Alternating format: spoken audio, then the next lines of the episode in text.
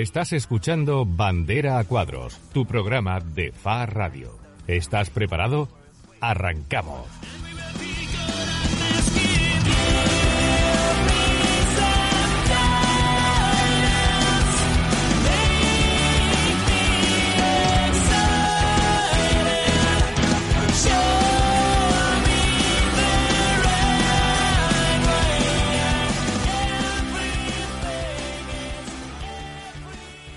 Un saludo, ¿qué tal están? Ya estamos aquí, Bandera Cuadros, el programa oficial de radio de la Federación Andaluza de Automovilismo. Arrancamos fuerte esta temporada porque viene completo el calendario. Por supuesto, en este programa de hoy analizaremos todo lo que dio de sí el Rally de Carboneras, que organizado por el Automóvil Club de Almería se disputaba este pasado fin de semana. También nos tocará recordar, aunque brevemente, lo que dio de sí la temporada en la provincia de Jaén, porque esta misma semana también se han entregado los galardones correspondientes al Campeonato Provincial de Automovilismo 2019, Trofeo Diputación de Jaén. Con nuestro compañero oficial y amigo tertuliano de esta casa, con Juan Luis Elena, les avanzaremos todo lo previsto en la temporada 2020 con más de 86 pruebas en toda Andalucía, con 13 campeonatos concretamente. También viajaremos hasta Campillos para ver lo que va a dar de sí la primera competición oficial del año, en este caso la Eurotrophy Rotax Max,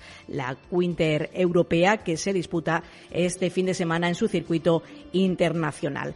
Para finalizar, hablaremos con Manuel Muñoz, presidente del Automóvil Club eh, de Córdoba, para avanzar lo que va a dar de sí el Rally Sierra Morena 2020. Y atención, porque viene con importantísimas novedades. Y en motor nacional e internacional, como siempre, con el compromiso de Ángel Castillo y Julio Romero. Buenas tardes. Sí, efectivamente, en esta ocasión en Fórmula 1 vamos a hablar de los test de Barcelona. ¿Qué es lo que creemos que va a ocurrir en estos tres días de pruebas de los equipos antes del primer Gran Premio que sería el de Australia? El Campeonato de Andalucía de Rallys de Asfalto 2020 arranca en Almería primer rally de Carboneras. El sábado 15 de febrero, salida de participantes desde la plaza del Castillo de San Andrés. Puedes seguir los tramos cronometrados en La Islica, Cueva del Pájaro, Zafailí, El Argamasón y La Palmerosa. ¿Te lo vas a perder? Federación Andaluza de Automovilismo. Pasión por el motor. Motor Andaluz. Y como decíamos en el avance, la presentación, la temporada oficial en Andalucía empezaba el pasado fin de semana con el primer rally de Carboneras organizado por el Automóvil Club de Almería y que se saldaba como era también previsible con la victoria de José Antonio Aznar y de Crisanto Galán en, su debut, como decíamos, en el Campeonato de Andalucía de Rallys de Asfalto y de Regularidad. El siete veces campeón de Andalucía de Rallys, José Antonio Aznar, con el copilotaje del cordobés Crisanto Galán, volvía a ser el centro de todas las miradas en la primera prueba de la temporada 2020. Como siempre, al volante de su temido Porsche 997 GT3, el tándem perteneciente al Automóvil Club de Almería no quiso dejar nada al azar y mucho menos en su estreno en casa. La victoria, como decíamos, en este rally de coeficiente 3 con 23 minutos y 39 segundos. Seguidos en el podio del equipo de la escudería de Sierra Morena, formado por Rafael Galán de la Fuente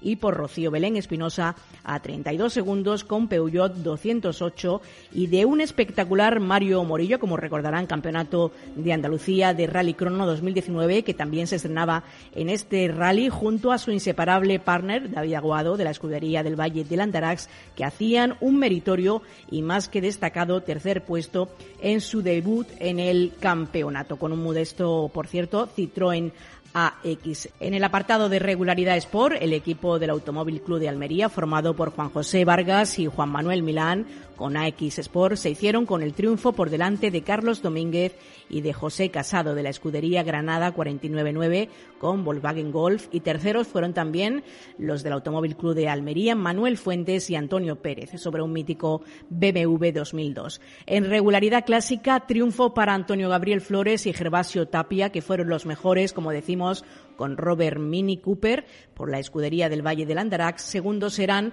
Fernando Sánchez y Fernando Sánchez también eh, del Automóvil Club Almería con Seat Fura y en tercera plaza para Antonio Martos y Jaime Martos con Ford Sierra. Ya en la Copa Diputación de Almería, la primera prueba puntuable del año de este campeonato, deparaba igualmente la victoria para José Antonio Aznar del Automóvil Club de Almería, seguido en segunda posición de Mario Morillo del Río y de Sergio Capel.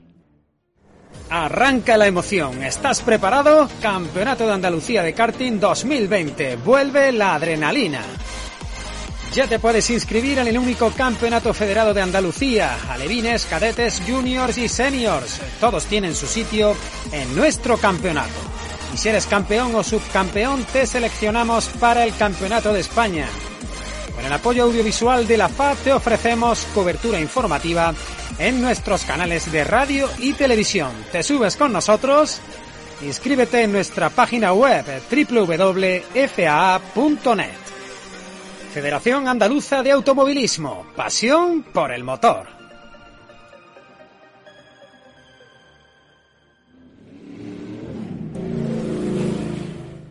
Como decíamos, el primer rally de Carboneras que abría la temporada de una forma totalmente brillante. El Automóvil Club de Almería se volcaba en este evento que reunía a miles de aficionados junto con deportistas y equipos, obviamente, en la localidad almeriense de Carboneras. Con su alcalde, con José Luis Américo, hablamos a esta hora en la sintonía de Farradio. Alcalde, buenas tardes. Hola, muy buenas tardes. Bueno, parece ser que todo un éxito este primer rally de Carbonera. Se, han superado las previsiones iniciales y imagino que un, auténtico escaparate para, el municipio, ¿verdad? Pues sí, la verdad es que sí. Estamos muy contentos aquí en Carbonera con, la acogida de este primer rally. como bien decía, mucha expectación con el mismo y, la respuesta es que ha sido bastante positiva, ¿no? Tanto en participación como en seguimiento del mismo, ¿no? En los negocios, los bares, los restaurantes nos han trasladado que la respuesta ha sido, ha sido positiva. Y ya no solo eso, ¿no? sino los propios ciudadanos de Carbonera, vecinos de pueblos cercanos y de la provincia, pues eh, muy aficionados al deporte del motor, pues muy contentos ¿no? por, por la prueba en sí y por el espacio en el que ha transcurrido, lógicamente. Claro, porque el, espacio, en fin, en, pleno parque eh, natural también era un auténtico aliciente, ya no solo para pilotos, sino para también, como decía usted, para visitantes, ¿no? Que este fin de semana de forma especial y, bueno, pues rompiendo con esa estacionalidad, ¿no? Que tanto a veces temen los sectores turísticos, pues ha conseguido, ¿no? Pues colgar el, cartel de, de no hay plazas en los establecimientos de la zona. Así es, así es. como decía, muy muy contenta la gente, tanto por la organización, que estamos muy preocupados. Es la primera vez que organizamos aquí en el pueblo de Caronera un rally de esta, de esta bueno, un rally en realidad, y, claro, estamos muy preocupados por el tema de seguridad, que ha, sido, ha salido toda la perfección, no ha habido ningún problema, no ha habido ningún accidente, ningún daño que lamentar y, el público ha disfrutado de lo lindo. Eh, lo decimos siempre, alcalde, en, nuestros espacios de, difusión de, FA, eh, eh, que auténticamente, además de, movilizar el, el, espectro deportivo, que es el que más nos interesa, pero también tiene el automovilismo, el deporte de las cuatro ruedas, ese factor importante ¿no? de atracción y de promoción turística que, bueno, que también eh, sirve, ¿no? Para atraer a muchísimo público a, estas poblaciones que las acogen. Sí, hombre, también lo que lo importante, el público, pues eh, te encuentras de todo en una prueba de este estilo, ¿no? Los propios participantes hay algunos que vienen, participan y se van, sobre todo los, los más cercanos a, a Carbonera, pero como también uno aprovecha y sondea y habla con, con los participantes, la organización, pues algunos de los participantes y de la propia organización desconocían, o sea, no, no conocían el pueblo de Caronera, no habían estado nunca por aquí. Uno siempre aprovecha para hacer publicidad de su pueblo, pero ya el hecho de venir a Caronera a participar o a ser espectador de una prueba de, este de este tipo, pues ya hace que, porque Carbonera es un pueblo marinero, un pueblo donde se come muy bien, se está muy a gusto, como bien decía, rodeado del Parque Natural Cabo de Gataníjar, a la gente le resulta muy, muy interesante y atractivo. Y ya pues invito a uno como alcalde y como ciudadano de Carbonera a que repitan. Claro que sí, porque además eh, se consigue también automovilismo alcalde, no sé si coincidirá conmigo, en, en fidelizar a, ese público que ya al margen de, del automovilismo eh, pues es capaz de repetir ¿no? en otras ocasiones del año ya conociendo pues eh, las singularidades del municipio. Así es, sí. Ya hablando con, los, con las concejalas de tanto de eventos deportivos como de deportes, sacando ciertas conclusiones sobre el evento, pues ya ellas están, ya me transmitían sus inquietudes, incluso propuestas para, para futuras ediciones. La próxima edición ya habrá que esperar al, al próximo año. No sé si eh, nos puede avanzar algo de lo que vamos a poder encontrarnos en el segundo rally de, de Carboneras o por lo menos, bueno, pues esa invitación obviamente a que eh, incluso que no tengan que esperar ¿no? hasta el año que viene para, para poder visitar eh, esos enclaves tan espectaculares que, que nos comentaba usted. Eh, motivos hay muchos, ¿verdad, alcalde, para, para acudir a Carbonera cualquier eh, día, eh, eh, punto del año festivo, no festivo, para, para visitar pues todos los encantos de Carboneras. Así es, en Carbonera verano es todo el año, ¿no? Dijéramos. Qué suerte. Aunque ahora mismo estoy, estoy, hablando por teléfono aquí, observando el mar, no sé si se escucha de fondo. Se escucha, sí, sí, de... hemos, hemos, notado ahí un leve silbido de la brisa. mirando a, a, mi bonito pueblo y a la isla de San Andrés, que, que las puertas siempre la tienen abiertas a quienes, a quienes les visita, un pueblo eh, amable con, con quien eh, tiene a bien visitarnos, que acoge con los brazos abiertos a todo el que nos visita y como no también pues acoge los brazos abiertos con, con al, al, deporte, a cualquier zona deportiva. Aquí Carbonera es un pueblo muy deportivo y hay bastante afición al deporte del motor, tanto a las motos, motocross, enduro como, como a las cuatro ruedas. Pues muy bien, alcalde, nos quedamos con esa invitación y, por supuesto, felicitarle a usted y a los miembros de, de, su gobierno por la, por la gran acogida que ha tenido este año el primer rally de Carboneras. Lo dicho, muchísimas gracias y nos vemos en la próxima. A ustedes, invitados estáis. Un saludo.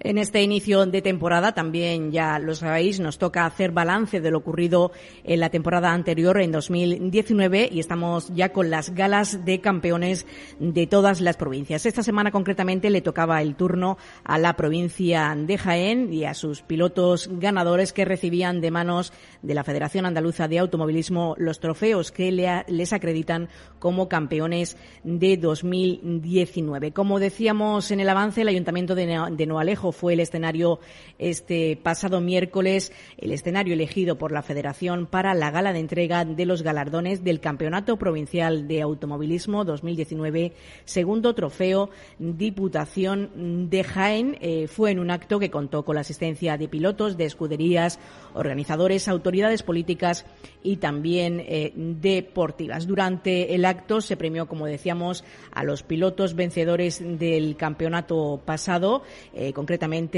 eh, gracias a la puntuación obtenida en la subida a Noalejo y en el Rallycrono Castillo de Locubín. También se reconoció la labor de algunos de los más de 40 pilotos jiennenses que han participado en las pruebas de carretera del año pasado. Concretamente, los pilotos vencedores Antonio Pérez Sánchez como vencedor del campeonato, Antonio Jesús Hinojosa Medina como segundo clasificado y Juan Manuel Puche en tercera posición que recibían el reconocimiento público por parte de la Federación Andaluza de Automovilismo. Alonso, el presidente de la Federación, reconocía durante también la gala la labor de los diferentes clubes que se encargan de organizar las pruebas que componen este campeonato y los alentaban para que sigan trabajando para que la provincia de Jaén siga siendo, eh, según dijo textualmente, referencia del automovilismo andaluz. También recibieron galardones, eh, placas de agradecimiento por su labor destacada a personas y entidades que durante 2019 contribuyeron con su trabajo y dedicación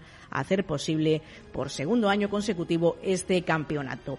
Así concretamente se galardonó a la escudería Clásicos de Alcalá por el trabajo de organización que cada año ya sabéis que realiza en las pruebas puntuables de Jaén, premio que fue recibido a manos de sus máximos responsables, de José García y María Ángeles Posada, más conocida como La Merce. En el apartado de difusión se premió la labor realizada por el periodista jiennense Javier Lacarra y también se rendía igualmente homenaje a Mari Carmen Pulido Rosales por sus más de 20 años nada menos que de trayectoria como piloto y copiloto y a Ildefonso Reyes por sus 40 años de vinculación ininterrumpida al mundo del motor andaluz. Otra mujer piloto, Ana Pérez López, sumaba también esta noche su galardón junto con Todi Aranda Peinado por su trabajo en pos del automovilismo jiennense, una labor por la que también la FA quiso reconocer públicamente a José Antonio Ruiz Lomas. Los ayuntamientos de Castillo de Locubín y Noalejo, la Diputación Provincial de Jaén y el puesto de la Guardia Civil de Campillo de Arenas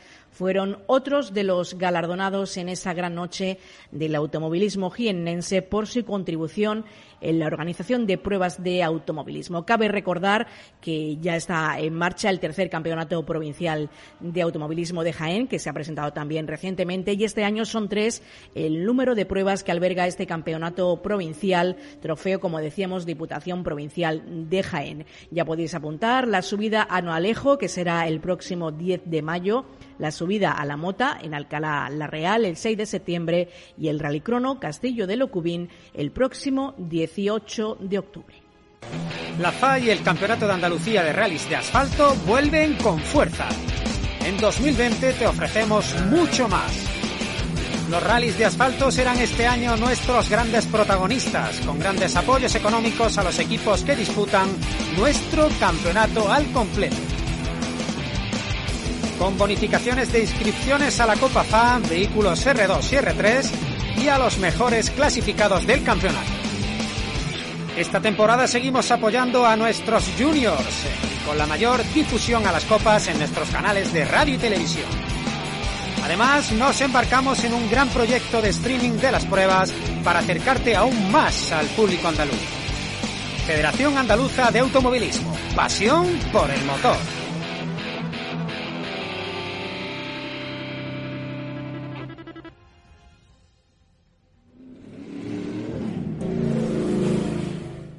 Como decíamos en el avance de este bandera cuadros este fin de semana, Campillos vuelve a estar de actualidad porque vuelve a acoger en, esta, en este inicio de temporada una prueba oficial de karting, en este caso de la Eurotrophy Winter Cup 2020, que va a ser la única prueba en España que se organice dentro de este campeonato europeo a su máximo responsable de Carcentre Campillos. Eh, muchísimas gracias por atendernos porque sabemos que están siendo días bastante complicados. Bueno, buenas tardes, Susana. Eh, bueno, eh, ahora mismo estamos en plenos entrenos y ya estamos más tranquilos. Parece que está todo avanzando avanzando correctamente y pero bueno mucho lío son muchísimos participantes y aquí estamos cuéntanos un poquito sabemos ya el volumen de inscritos unos 250 de 30 nacionalidades que van a empezar pues prácticamente ya a rodar eh, oficialmente con, eh, con entrenos libres y cronometrados mañana viernes pero bueno llevan toda la semana eh, contigo ahí en Campillos preparando la competición porque es una auténtica responsabilidad no la única prueba en España del, de la Eurotrophy eh, también un auténtico reto, imagino, para, para ti como organizador. Sí, la verdad que sí. Eh, hace cinco años fue la última vez que tuvimos este, esta carrera en nuestras instalaciones y ha costado muchísimo volver a recuperar eh, una carrera de este nivel para en, esta época del año y de la organización de, de pues y la verdad que muy contentos. Es la carrera más grande que no hemos organizado nunca y con el apoyo pues de la Federación Española y de la Andaluza pues hemos podido sacarla adelante y, pues la, verdad que es un éxito. Superar los 200 inscritos en el karting es, una... Y aparte, y Hoy aparte el día es una auténtica, es increíble. Y aparte, Martín, tú como persona que también hay que darse valor a ti mismo, porque también hay que, que ponerse ahí, estar con, con, todos, como tú estás, que estás en todos los lados, que estás pendiente de todo. Y bueno, eso también es bueno para, el karting. Es lo, es lo que toca, ¿no? Es lo que llevamos dentro, es la pasión que llevamos dentro desde pequeño y, y hacer que todos podamos disfrutar de, este deporte y, evidentemente de, para nuestro negocio. Al final no deja de ser un negocio. Y, poder tenerlo aquí es la verdad que evidentemente evidentemente es un negocio pero pero bueno yo sé que tanto a ti como a tu padre como a todos toda la familia sois de karting. Yo os conocí hace un montón de años eso lo, lo, sabes y la verdad que tú eres una persona muy implicada en el tema del karting y además yo creo que eres una de las personas que más sabe de karting de Andalucía Y además un empresario muy comprometido porque eh, también hay que recordar, Javier, la importante inversión ¿no? que, que, Martín tuvo que hacer para convertir este circuito eh, y además, además ¿dónde está? Además, ¿dónde está? Que está en Campillo, que no está en una zona como Málaga, que está en un... sino que la instalación que tiene es ahora mismo una de las mejores. Yo Creo que la única de España, ¿no? Yo, de España sí, pero vamos, ya de Europa diría yo, porque vamos, circuito como Campillo Mm, pocos, pocos, pocos puedo decir uno. Martín ahora mismo es una, inversión continua, ¿eh? no solo solo no, no solo económica, es una, una inversión continua que no, no dejamos nunca de, sí, sí, además de, reinvertir y a mejorar nuestras instalaciones. Eso, eso lo puedo, eso lo puedo no, garantizar. Solo, no solo económico, sino sudores y cosas Claro, eso, eso, eso lo puedo garantizar yo porque, bueno, contigo la verdad que estamos muy de la mano y veo todo el trabajo que estáis haciendo. Ayer vi a tu padre que estoy en el circuito eh, pelando cables, arreglando temas de, luces. O sea, esto no, no es una cosa que, que sale así es por solo. Efectivamente. Entonces, y luego tienes tú a tu, a tu mujer, a Fanny, que, que otra, otro de los puntales que tienes ahí, que, la verdad que. Bueno, es fundamental en, en, este, bueno, en este circuito, sobre todo con con tanto extranjero, de tener mi mujer que lleva la restauración, pues Exacto. Eh, hoy el día yo creo que es la que más está sudando este campeonato. Sí, sí. porque ayer he visto yo la cola que había solo, solo para pedir, ya no digo para pagar, sino para pedir.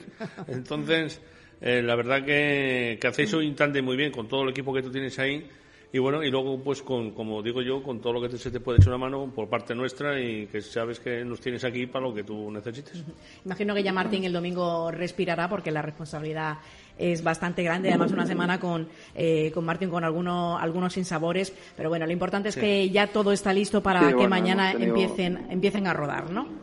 Bueno, lo que no te hace, lo que no te mata te hace más fuerte. Claro que sí. Hay que verlo de una manera positiva y la verdad que hemos tenido esta semana unos uno, unos palios chicos, pero bueno, se han solventado y está todo, está todo corriendo, todo el mundo contentísimo, hace un tiempo espectacular y tenemos aquí a todos los rusos en pantalón corto, o sea que ¿qué más podemos pedir? claro, eso, sobre todo, que la gente, esto fue una cosa que me sorprendió a mí ella, hacía un frío que pelaba el aire no veas tú cómo era, ¿vale? Y los rusos en, en, en canzona. para ellos esto es Claro, para ellos estaban ahí comiéndose helados. Estaban pidiendo helados en el bar. Entonces, pero bueno, esto está muy bien porque eso, eso va a dar una publicidad tanto al circuito como a la zona y, y bueno, y es una cosa que Martín bueno, lo lleva muy bien. Hay que, hay que pensar, esta es la, primera vez y la, muy contentos, estamos todos, bueno, eh, el organizador todo muy bien y Esperemos volver a repetir el año próximo. El año próximo. Claro que sí. Eh, Martín, para todos aquellos que nos estén escuchando y que quieran acudir este fin de semana a Campillos, ya desde mañana viernes, coméntanos un poquito cuáles son los horarios, eh, qué vamos a poder ver. Eh, en fin. Mañana son, mañana viernes, entrenos libres por la mañana o entrenos libres oficiales a partir de la tarde, entrenamientos cronometrados. Y además el sábado mangas clasificatorias todo el día, creo que tenemos programadas 23 mangas clasificatorias durante la jornada. Sí, sí, a destajo, a destajo. Y el domingo, domingo repescas y, finales. Eh, los de los mejores pues pasarán a la final y el domingo pues serán a, partir de las 12 creo que empiezan las finales. Es recordar a todos que, que les gusta el mundo del motor, la entrada es gratuita. Solo un pequeño consejo, eh, si podemos compartir coche, mejor que mejor, porque la, la previsión que tenemos que, no queremos que se colapsen las instalaciones. Sí, sí, porque además, además como tú dices, la previsión es de mucho público. el aparcamiento, la verdad que para lo que son público hay una buena esplanada y, buena, y buena cosa, pero claro, si colocamos mal los coches, si no ayudamos a, al organizador, en este caso a la gente que tiene ahí Martín, pues bueno, pues si aparcamos el coche en cualquier lado, pues al final donde entraban 100, entran 25. Entonces, bueno, pues eso hay que tener un poco en cuenta. Bueno, esto es sintomático, ¿no? De lo bien que se están haciendo las cosas y de esa afluencia masiva, como decía Martín, que se prevé para este fin de semana. No te queremos entretener mucho más porque sabemos que, tienes mil frentes eh, que cubrir en, esto, en estos días. Simplemente, eh, bueno, eh, imagino que que desean también que, todo salga a pedir de boca, porque también esto es la antesala de lo que va a ser esta temporada de karting en, Andalucía, con dos pruebas del andaluz, si no me equivoco, y una del nacional, ¿verdad, Martín? Sí, correcto. Abrimos eh, la siguiente de karting el, el andaluz, creo que es la segunda prueba del campeonato. Exacto. Y después tenemos el dos semanas después el Campeonato de España y, al final cerramos, creo que cerramos temporada del andaluz. Efectivamente, ahí cerramos el, este año vamos a cerrar el Campeonato Andaluz en Campillo, que será una prueba que vale doble, como siempre hacemos el campeonato. Y este año pues hemos decidido hacerlo ahí con Martín que creo que por instalación y por todo, creo que, eso es lo que se debía de, hacer. Claro que sí, lo decía hace unos días el alcalde de Campillos en la, en la presentación de, de la prueba, que bueno, que gracias al karting de, de Campillos se ha situado a, esta población en el mapa ¿no? del, del, automovilismo andaluz nacional y en este caso también ya, ya internacional. Porque además si no, pregúntale a un ruso, ya ver cómo sabe dónde está Campillo. Igual otra cosa no, pero Campillo en circuito seguro. Seguro que sí. Pues Martín, muchísima suerte y enhorabuena por ese trabajazo que estás haciendo en pos del, del karting a nivel andaluz también. Muchísimas gracias. Y Muchísimas gracias. Bueno, amigo, un abrazo y mañana nos vemos. Venga, hasta luego, adiós. Bueno, pues un auténtico reto el que tiene por delante el circuito de Campillos este fin de semana. Pues sí, la verdad que sí, porque con 260 inscritos que tiene, eso es una, bestialidad. Una barbaridad, ¿no? Eh, las carreras nada más que pueden entrar 34 o 36 como mucho. Hay haber un montón de repescas, hay un montón, o sea, habrá, habrá gente que ha venido de muchos sitios que vas a dar unas vueltas nada más y no va a correr. Y no va a correr. Porque es que no hay, es que, vamos, la reglamentación que hay es la que tenemos ahí, a nivel, a nivel internacional y corren 34 o 36, como mucho, ya no corren más.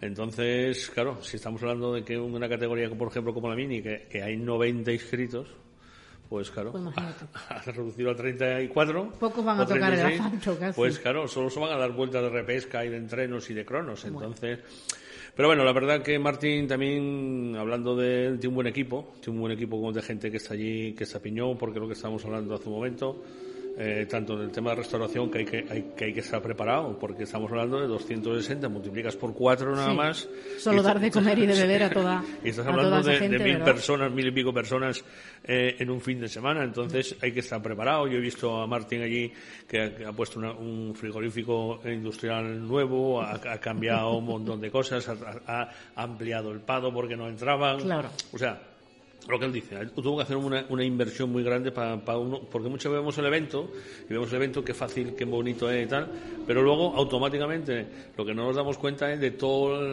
la historia toda la infraestructura, que, lleva, hay detrás. Que lleva paralela. Claro que sí, una prueba además eh, con 250 equipos, decíamos, de toda Europa, 30 países, la mayoría eh, de Gran Bretaña, Países Bajos, España también, ahora lo comentaremos, Bélgica, Alemania, Portugal, Finlandia, además un evento que se retransmite en directo para por streaming, por streaming, en fin, todo, todo un escaparate espectacular de Andalucía también. Además, además en Andalucía que tenemos cuatro o cinco pilotos andaluces. Eh, recuérdanos que, los nombres. Que ellos estás hablando de Nicolás García. Bueno, a mí me gusta decir Nico porque a su tío Jaime también. Hombre, a esa edad, ¿verdad? Más bien Nico, ¿no? Nicolás suena demasiado grande, Es que Nico, es Nico. es pequeñito, ¿verdad? Es pequeñito, pequeñito. Vale, pues corre la mini. Eh, luego tenemos a Ismael tenemos a, a, Marco Aguilera. A, Marco Aguilera, tenemos a Álvaro Gutiérrez, tenemos, bueno, ahí tenemos una serie que, que bueno, que estamos corriendo un europeo, o sea, que, no estamos hablando de, aunque se haya hecho aquí, pero bueno, también hay que hacer un presupuesto, porque son muchos días.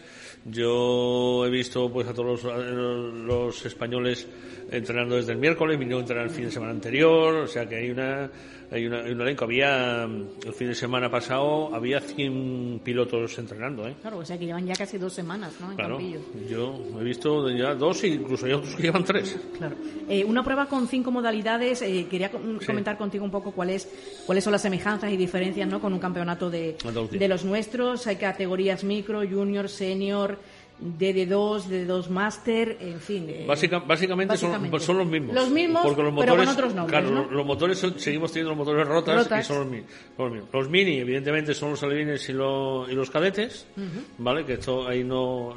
Eh, nuestra denominación es mini, alevín y cadete. Luego tienes los junior, que siguen siendo junior igual, y, lo, y el senior. Eh, y luego ya los dedados y todas estas son unos con unos cambios que llevan en el volante, ya son, eh, hablaremos un poco como si fueran los KZ2 nuestros, ¿vale? Entonces, pero bueno, básicamente los coches yo los he visto y vuelan, ¿vale? Están haciendo unos tiempos los mini eh, que, vamos, mm, de 1.14, o sea, vuelan. Eh, eh, yo qué sé, yo no sé por dónde van, porque, tú los ves y tú dices, estos no sé si van por lo negro o van atajando, cómo, cómo lo tienen. Pero bueno, que la verdad que yo he estado ayer allí, como he dicho, y hay un ambiente espectacular. Ahora los fines de semana, pues entre, que viene el público, eh, todo lo que está allí, todo, toda la infraestructura y todo eso, pues bueno, pues la verdad que vamos a pasar un fin de semana allí espectacular. La normativa no sé si eh, es parecida a la, que tenemos, en, Hombre, en cuenta que es un campeonato europeo. Lo que pasa es que la normativa es distinta porque esto lo lleva, lo lleva rotas, entonces eh, allí se hace, nosotros hacemos esto, por, ejemplo, pues con dos colegios deportivos.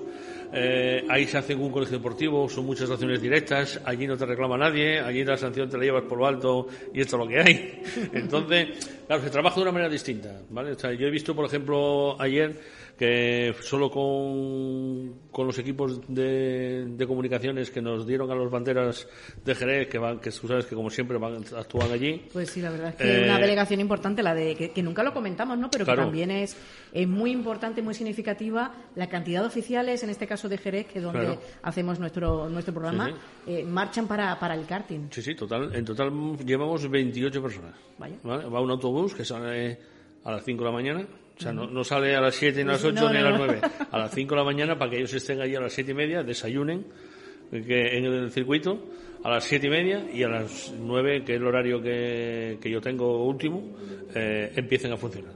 Y claro, van todos, todos van vestidos de blanco, todos, bueno, el, traje oficial, por alguna manera, del circuito Jerez, donde también, bueno, pues oye, ellos, ellos hacen su parte correspondiente para que, ¿para qué? Para que todo lo que es el, el tema de seguridad dentro del circuito esté perfecto. Eh, y evidentemente tenemos a un eh, al director adjunto, que es David Fernández, que es también de Circuito Jerez, que es el que lleva, bueno, que va con nosotros al karting, de, luego que va conmigo cuando yo director de carrera, y él es el que el que se encarga de gestionar todos esos 20 personas en, pista, más 8 en las puertas, para que todo el mundo entre, salga por donde tiene que entrar, donde tiene que salir y para bueno hacer las cosas como, como se deben hacer y para que luego a Martín le diga, oye, la gente pues chapó, ¿no? Como dice eh, La Eurotrophy, ya terminamos, eh, eh, es un test importante para lo que viene después, para, para el andaluz.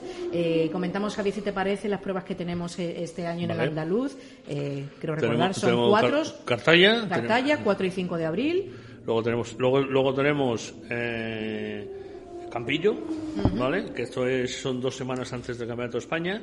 ¿Por qué lo hacemos así? Para que también puedan venir los del Campeonato de España a entrenar con nosotros y que evidentemente nos suban los inscritos. Y esto no, ¿vale? Que va a ser el día eh, 16 y 17. Y luego tenemos Villafranca, el día 10 y el día 11 de octubre. Y luego volvemos a Campillo y cerramos ahí el campeonato eh, el día 14 y 15 de noviembre.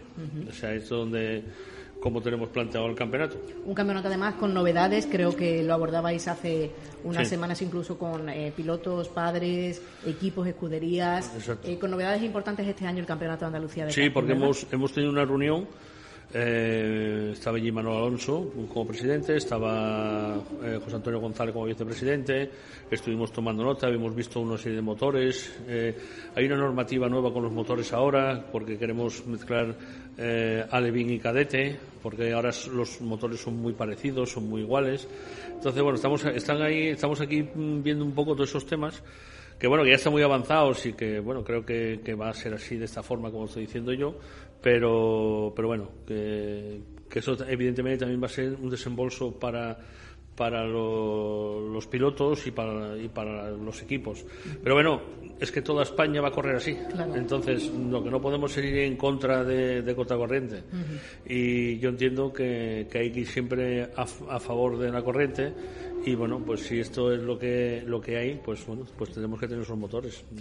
Yo entiendo que ya los Puma pues llevan con, yo qué sé, yo ya conocí los Pumas y, llevo un montón de años en esto. no digo cuánto. Y, no, y, ya, y ya, estaban, y ya estaban los Pumas, ¿eh? Estaban, ¿verdad? Esto hablas con gente que lleva 30, 40 años y los Pumas ya existían. Entonces, bueno, son, que son los motores aquellos que se parecen a una motosierra, que es lo que, todo el mundo lo llamaba como una motosierra, ¿no? Porque eran rojos todos y tal. Pero bueno, que vamos mejorando y creo que, que eso va a ser bueno para el campeonato y, y sobre todo para bueno, pues y sobre todo estos niños que han empezado que van a empezar ahora con el campeonato europeo, no es lo mismo correr tantas carreras y tantas cosas y hacer una carrera con 36 eh, que van a ser 36 pilotos corriendo, ¿vale? Y si dentro de ello tenemos a estos andaluces, oye, pues maravilloso, ¿sabes? ¿Por qué? Porque eso quiere decir que tenemos, que tenemos un alto nivel de pilotaje en Andalucía. Este año también mantenemos, por supuesto, como no puede ser de otra manera, la Escuela de Karting Paco Melero y la Selección Andaluza de Karting, que cumple su segundo año. Y creo que además que nos la, nos la copian, ¿verdad? Sí, sí. esto, aquí, aquí, aquí hacemos, eh, nos inventamos, porque nos inventamos damos damos opciones a, a, los demás y bueno y eso quiere decir de que de que gusta porque se va a hacer un campeonato nacional de selecciones de selecciones, de selecciones que a ver si gana Andalucía evidentemente ya que fue por la primera y, seguro porque tenemos pilotos para hacer eso y para más. Mucho más. Pues sí un nivel altísimo también de participación no eh, todavía pues eh, pues están eh, produciéndose esas inscripciones pero manejáis desde la federación también un volumen parecido de, yo, deportistas este yo, yo, creo, yo creo que más o menos como el año, que pasado mm, bueno seguramente que un 10 un 20% más yo creo que va a venir porque luego también, bueno, pues la gente de, otros, de otras localidades de, que no sean Andalucía, sino sea de Madrid o de Valencia, bueno, pues pueden venir a, correr el campeonato y sobre todo si el campeonato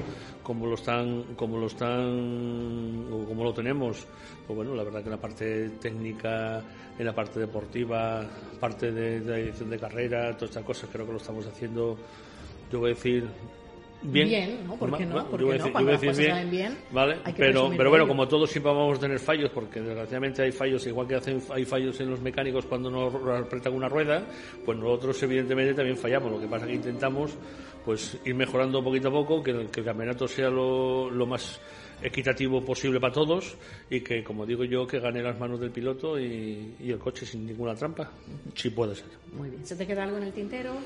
Pues yo creo que no. Ahora tienes carrete para Yo tengo, podemos, exacto, pero bueno, ahora nada, deciros que yo voy a estar allí mañana ya por la mañana en el circuito Campillo y voy a estar allí de, director de prueba en el, en, el evento y bueno, que yo estaré hasta el domingo y, que espero que vaya mucha gente y yo espero que sin problemas. Claro que sí. Bueno, pues es lo que te toca también en, en el Andaluz. Muchísima suerte para, para esta temporada y si te parece, aprovecharemos más tu presencia en en este programa Bandera Cuadros para hablar de todo lo que concierne al Sin ningún problema. Sabéis que me tenéis a disposición para cuando queráis. Bueno, más vives aquí cerquita, o por eso. Te, viene bien. Ok. Muchas gracias, Javier. Venga, gracias a vosotros.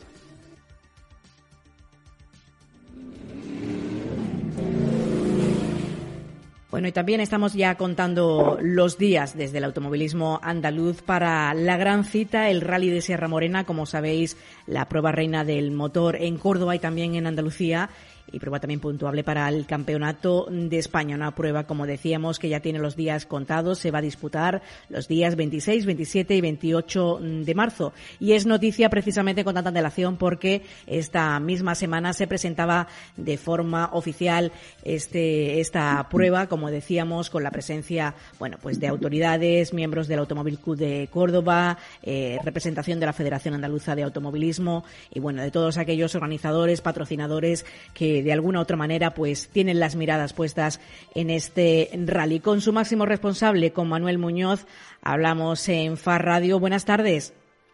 Hola, buenas tardes, Susana. Prácticamente ya todo listo, se despejó la gran duda, eh, esas novedades para, para este año tan esperadas por, por los aficionados y amantes en general del mundo del motor. Y bueno, ya prácticamente se puede contar eh, qué es lo que va a ser el, el Sierra Morena 2020.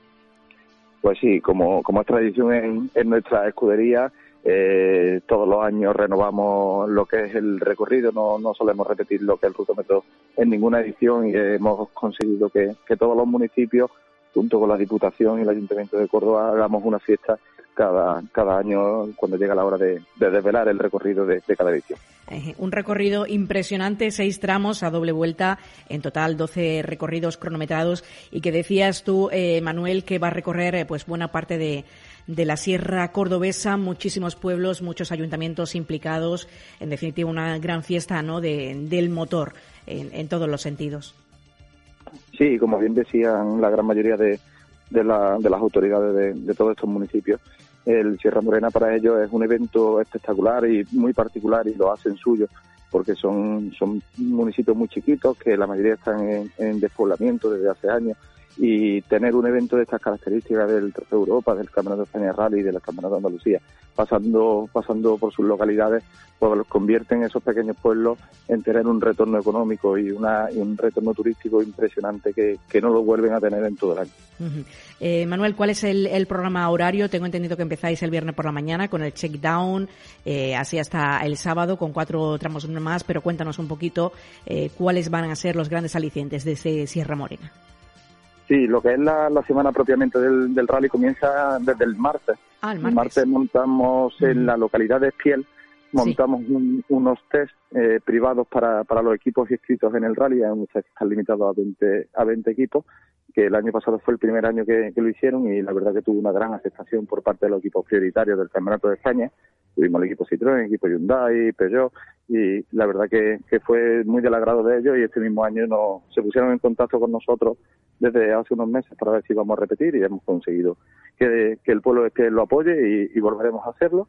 Y luego ya lo que es el miércoles serán los, reconocimientos de los equipos del Campeonato de España, que por Andalucía ya pueden entrenar a partir de, desde ayer, ¿no? Desde el momento que están publicados los tramos, la normativa del andaluz permite que se puedan reconocer. Entonces el miércoles tenemos los reconocimientos del, Campeonato de España. Y el jueves a mediodía ya tenemos las verificaciones técnicas en el paseo, en el pabellón de, Vista Alegre. Eh, para luego a partir de las seis y media de la tarde en el paseo de Córdoba haremos la, firma autógrafo de los equipos y la ceremonia de salida a, las ocho de la tarde. Luego ya lo que es en la, jornada del viernes, como tú bien has dicho antes, el, el shutdown será la, primera toma de contacto de, los equipos con el rally a continuación, en el mismo, en el mismo tramo, tendremos el, tramo de calificación que, establecerá el orden de, salida de los equipos prioritarios del Campeonato de España para las 4 de la tarde arrancar lo que es la, primera etapa del, rally. Son, son dos especiales a repartir en, dos ocasiones.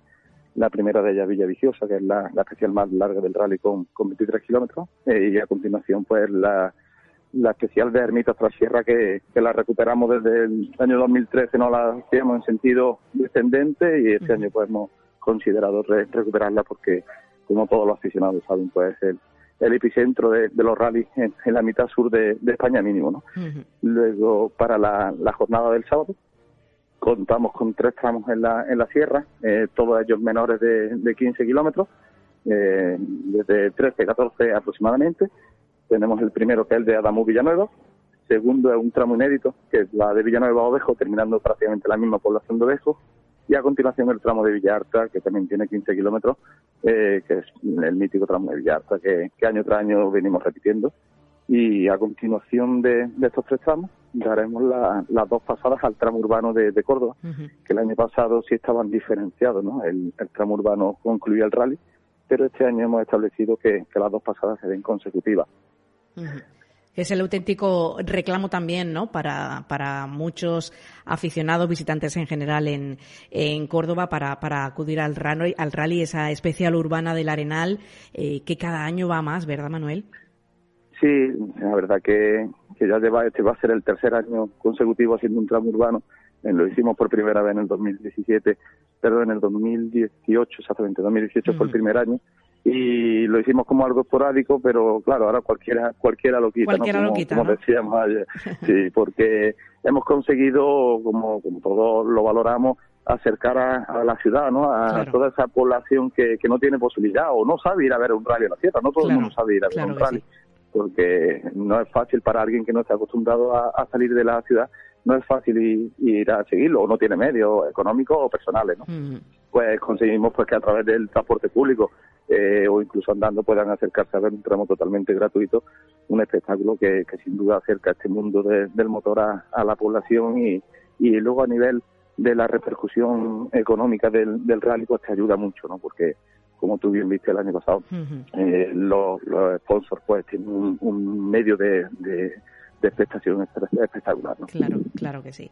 Eh, decíamos que eso sería el viernes, el sábado, perdón, ya, ya por la tarde. No sé si este año habrá emisión en directo, porque el año pasado creo que se retransmitió por, por la RTVA eh, en directo para, para toda Andalucía. Eh, imagino que también, bueno, pues eh, habrá mucho, mucho interés mediático también por presenciar esta, este tramo urbano.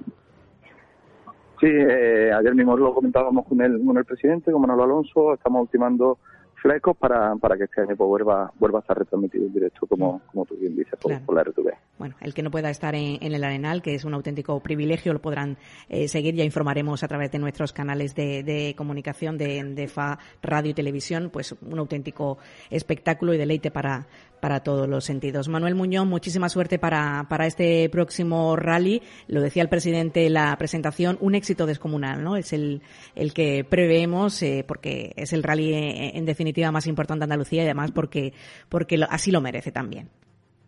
Pues sí, daros las gracias a vosotros también por, la difusión de, la presentación y, y nada, como tú bien has dicho, es el rally de los andaluces y tenemos que abordarlo para que sea el mejor rally no solamente de Andalucía, sino de España. Claro que sí, 26, 27 y 28 de marzo, recordamos las fechas. Manuel, muchas gracias. A ti, Susana, un beso. Motor Seguro. Juan Luis Elena, directamente Motor Seguro. Buenas tardes. Hola, Susana, ¿qué tal? Bueno, la semana pasada tuvimos algunos problemillas. Eh, hablamos de la temporada 2020, pero bueno, eh, algunas cosas no las pudimos escuchar íntegramente. Eh, Juan Luis, una temporada 2020 cargada de, novedades, esta que, no, que nos espera, ¿verdad? De muchas pruebas. La verdad, muchas pruebas, mucho esfuerzo y, y tenemos bastante. 86 pruebas, no, corrígeme si me equivoco, 13 campeonatos. Este año con muchísimas pruebas también en la provincia de Cádiz, creo que 19 del total, eh, casi la provincia que más pruebas organiza. Bueno, un auténtico reto también para vosotros los oficiales, ¿verdad? Hasta europeo tenemos en la provincia de Cádiz. Es verdad, con la subida a Urique. Efectivamente. A ver, Juan Luis, ¿de qué hablamos hoy? Bueno, pues mira, vamos a, comentar una cosita de pasada antes de pasar a un, a un nuevo proyecto de la FIA en la clasificación de vehículos. Y es que eh, siempre nos ha ocurrido, a todos los que nos gustan las carreras cuando vamos a las carreras, que necesitamos información, los horarios, eh, hoy en ya con el GPS posicionarte, llegar al sitio, eh, no encontrarte las carreteras cortadas antes de llegar. Entonces un, un buen amigo hace un par de años tuvo una idea y la verdad que quien mejor plasma la idea los programas de gestión son aquellos que que entienden del tema y lo viven, ¿no? Claro que sí. Entonces creó la cuneta Racing, que la tenéis, está disponible en Android y en, iPhone para móvil, y entonces ahí encontrarás todas las pruebas de Andalucía y Extremadura, vas a encontrar toda la información, la vas a tener en el bolsillo. Cuando quieras ir a una prueba o estés en una prueba, eh, ¿a dónde, dónde es la salida del tramo tal? Le aprietas al botoncito, él te lleva y la verdad que es una maravilla. Recomiendo que la, probéis. Una herramienta fundamental, ¿verdad? Porque es que, claro, cuando vas a las carreras, ten en cuenta que necesitas horario, cómo desplazarte, no perderte. Claro que sí. Y, con el móvil lo tienes todo. Y aparte, lo mejor de todo es que es gratis. Claro que sí. Además, eh, con toda la información, lo decías tú, a, golpe de, un clic, de Andalucía, de Extremadura, eh, podemos ver todos los campeonatos, el calendario, las escuderías, eh, dónde podemos comer, por ejemplo, dónde podemos dormir, en fin, monumentos, sitios que visitar, aprovechando el tirón de las pruebas. Hasta la posición en un rally del vehículo por donde va en ese momento, vamos, por lo menos sabes si ha tenido algún percance, no ha tenido algún percance, o sea, tienes toda la información en, el móvil. Es comodísimo. Bueno, pues herramienta fundamental que recomendamos encarecidamente desde Que la usen, que en el próximo rally verás lo cómodo que es hacer un rally con información. Claro, claro que sí. Antes que que ibais, ¿no? Imagino los oficiales cargados de papeles, ¿no? Con esas, libretas, ¿no? todo Interminables. todo papeles, ten en cuenta que los horarios, eh, cuando no teníamos GPS, pues mapa de Kansas, ese grande que, se sacaba. Y el de Michelin, ¿no? Este enorme, no, de Kansas, ¿no? De Kansas era, de A, no ser que fuera eh, tu segundo año, tu tercer año por allí, que ya más o menos sabías moverte, pero el primer año es que te pierdes. Mm. Pues la verdad que con los GPS es comodísimo llegar a los sitios. Pues una auténtica maravilla. Bueno, pues eh, vamos a comentar una cosa nueva que ha surgido, bueno, la verdad que lleva tres años en estudio la FIA ha sacado un nuevo proyecto de, clasificación de vehículos para las carreras. ¿Vale? ¿Esto porque surge? Porque, claro, hay tal variedad de vehículos, tal variedad de clases, grupos, campeonatos nacionales, campeonatos internacionales, eh, reglamentación FIA. Hay una cantidad de reglamentación que la verdad que de cinco años para acá los comisarios técnicos tienen que llevar una memoria muy grande en el iPad. Te vuelves loco, ¿no? Prácticamente. La verdad que sí, que muchas veces es hasta difícil definir exactamente qué, qué clase de vehículo es uno en concreto, porque tienes unas cosas puestas que ya al tener esas cosas puestas pasan a otra, a otra categoría. Es un pequeño, la verdad, laberinto. Entonces, viendo esta historia FIA, y más en montaña, donde hay una gran variedad de, de vehículos, pues digamos que hace tres años empezaron a analizar y a estudiar el tema y han sacado el, factor de prestaciones. En función de las prestaciones del vehículo, eh, va a quedar encuadrada una categoría. Entonces, eh, una duda, ¿esto está en marcha ya? ¿Es un proyecto Esto, está, esto está en marcha, mira, Campeonato Europeo de Montaña, o sea, todos los vehículos que vengan a Urique para el Campeonato Europeo de Montaña eh, tiene que ir por esta aplicación. Esto es una aplicación que te metes en la, en la página de FIA, te das de alta y entonces tienes acceso. Y tienes, eh, como preguntaba esta, en, el, Campeonato Europeo y en la clase 3 de Campeonato de España todos los vehículos que estén incluidos en la clase 3 tienen que ir por este sistema. Aquí lo que hace es que eh, te das de alta, empiezas a meter la información, son cinco campos principales normalmente, el peso de vehículo, el motor, la aerodinámica, la transmisión y el chasis. Tienes que rellenar, te va pidiendo datos, hasta 45 campos, te va pidiendo datos, te va pidiendo datos, y al final te lleva a una, a una categoría y en esa categoría, digamos, la que participa, ¿qué haces? Te descargas, eh, validas el documento, te lo descargas, entonces cuando vas a la prueba te escribe por esa por esa performance, el número que te, que te asigne el sistema y estás, estás digamos, inscrito en, e, en esa categoría. ¿Qué hace? El técnico lo único que va a revisar es que lo que está en el papel corresponde con el vehículo. Y, la... decía que es solo de aplicación por ahora en montaña. En montaña. solo por ahora. Pero mucho me temo que al final eh, casi todos vayan por esa línea. No es fácil, los cambios no a nadie le gusta y es difícil llevarlo a cabo y bien, porque claro, es un pequeño inconveniente. No todo el mundo a nivel informático está diestro y dice, bueno, espérate, me voy a meter en una aplicación, voy a empezar a cargarle datos. Otra cosa, los datos, averigua los datos del coche, ancho de carrocería, empiezas a a meterle datos y al final te va a, dar, te va a dar valor. Entonces, bueno, pues empezar. Eh, la Real Federación Española ha puesto un correo electrónico eh, para los usuarios, que es pf arroba Real Federación Española de Automovilismo.com, ¿vale? Eh, porque, claro, está los de la clase 3 ya en el Campeonato de España, pues ya tienen que ir por esta historia. Y los del Campeonato Europeo ya también van por esta historia. Y mucho me temo que el año que viene, no se sabe, claro, como es un año de prueba y van a ver qué tal evoluciona, porque claro, esto ha nacido y ha nacido, aunque lleva un estudio de tres años, ha nacido en bruto, pero esto tendrá sus pequeños perfilaciones, porque siempre salen algunos, algunos flequitos que irán limando, pero que la línea va por ahí, porque así eliminan de un plumazo tantos tipos de categorías, tienen las homologaciones FIA, las homologaciones nacionales, la de los campeonatos. Claro. Hay una gran variedad que, digamos, de un plumazo se eh, equilibra, eh, es en función de las prestaciones del coche.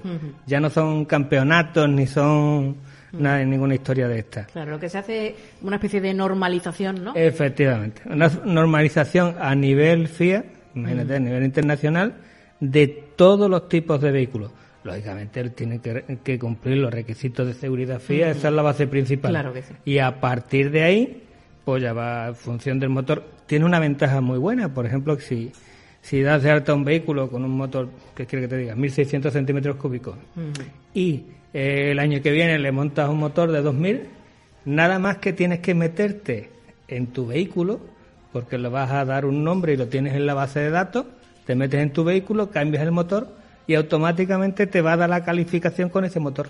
No tienes que cargar todo el vehículo completo, sino cuando le hagas un pequeño cambio, con meter el, el elemento que has cambiado, te lo va a reclasificar otra vez y lo vas a tener al día. Con lo cual también se simplifica mucho el trabajo de los organizadores, ¿no? Que también la verdad se, que se, vuelven muchas veces locos, ¿no? Para pues cuadrar a los coches. Pues sí, porque a veces la verdad que los mismos pilotos, dependiendo, no saben qué clase, que en el momento que cambie de un año para otro lo tienen, ¿no? Porque lo tienes en la hoja de descripción y lo van teniendo, pero como cambien algo, la base de clasificaciones y la base de clases y esas cosas, ya empiezan los líos. Ya ni el piloto mismo sabe y te llevas un tiempo hasta que vuelve otra vez ese piloto a saber realmente ese vehículo cómo lo tienes que escribir. Y claro, en función de la inscripción son luego los premios, los puntos y empiezan luego los, pequeños inconvenientes. Y la verdad que me parece una idea muy buena, un proyecto muy bueno y bueno, iremos viendo cómo va rodando. ¿Qué más, eh, Juan Luis, podemos comentar?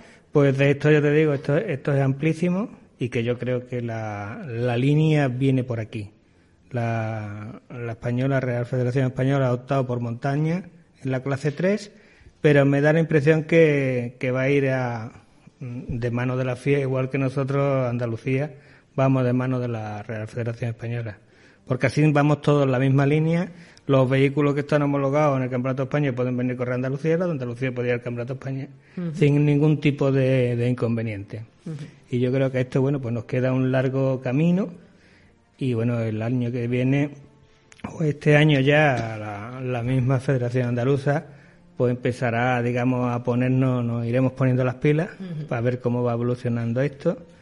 Iremos informando a los, a los pilotos porque puede, muy, muy probable que el año que viene vayamos por esta línea, por lo menos en montaña. En realidad eso tardará un poquito más, pero en montaña puedes que vayamos por esta línea. ¿Más novedades eh, así en aspecto normativo para, para este, esta edición? De la, semana que viene, la semana que viene te lo cuento, te lo, no, te lo cuento porque nos vamos a Toledo a un seminario. Ah, vaya a Toledo. A un seminario de la, de la Real Federación Española de Automovilismo, con Javier también, unos cuantos oficiales aquí de Jerez y nos vamos y allí donde nos van a dar todas las novedades y nos vamos a traer la, lo que hay. Esto seguramente lo tocarán, ¿vale? Pero todas las posibles novedades que, y cambios que va a haber. En karting ya hemos visto que hay cambios a nivel Campeonato España y en Navidad Andalucía creo que también va un poco por la línea. Todavía no se ha sacado el abuelo la reglamentación como va exactamente, pero siempre, ya te digo, vamos en la línea de la, de la Real Federación Española de Automovilismo para que puedan correr, tanto los nacionales puedan correr en el regional, el regional en el nacional. De acuerdo. ¿Cuándo has dicho que es la, cita? La semana que el 29. todavía la semana que viene no te adelanto. El 29, bueno, el, Único, bisiesto. Bueno, pues entonces la semana que viene esperamos ¿no? que nos, nos cuente novedades y... Te voy contando algo. Y seguro que los oyentes lo, lo van a agradecer también mucho. Juan Luis, como siempre, mil gracias por estar aquí. Un placer. Motor Internacional.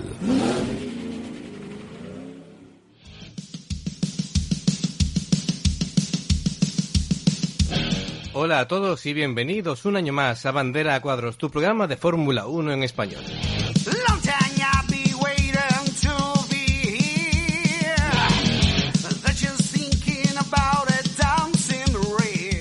Empezamos la cuarta temporada agradeciendo esas 100.000 escuchas que nos dan mucha fuerza para llegar con energías renovadas y mucha ilusión ante la llegada de esta temporada 2020 de Fórmula 1.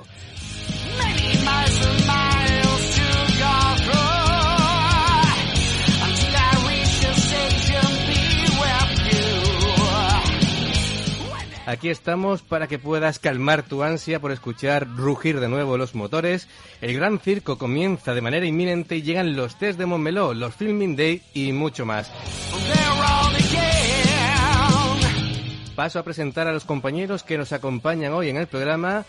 Y empiezo porque hace tres años empezó conmigo esta aventura de hacer un programa de Fórmula 1, ferrarista confeso, dice verdades como puños, tiene gran intuición y nunca revela sus fuentes presentamos a Julio Romero. Hola, ¿qué tal?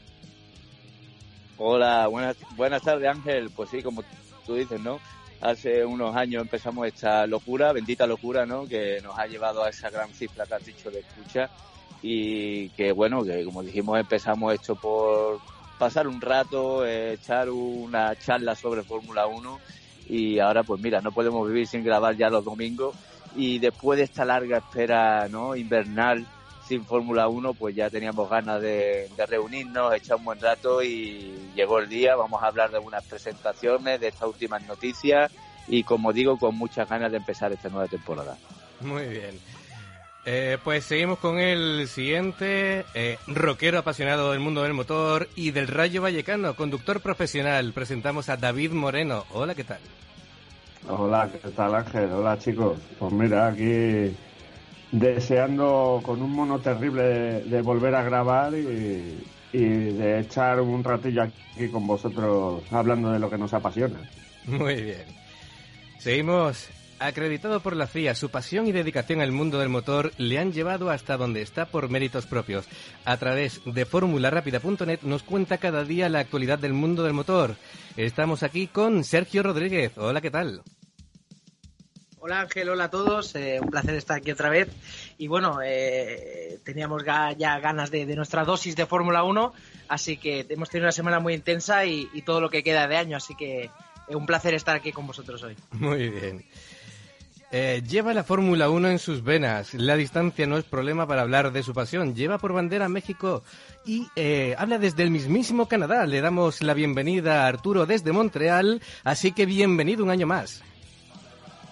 Hola Ángel, ¿qué tal chicos? Buenas tardes. Bueno, pues muy contentos de estar nuevamente para compartir otra temporada con todos ustedes. Ya eh, por fin vamos a escuchar, como lo has mencionado, rugir los motores estoy muy contento porque está cuarto año ya consecutivo del programa y feliz de que me hayan invitado. Eh, muy contento con todos y bueno, pues estamos aquí para desmenuzar todo lo que ha sucedido con la develación de autos, ya lo comentaremos.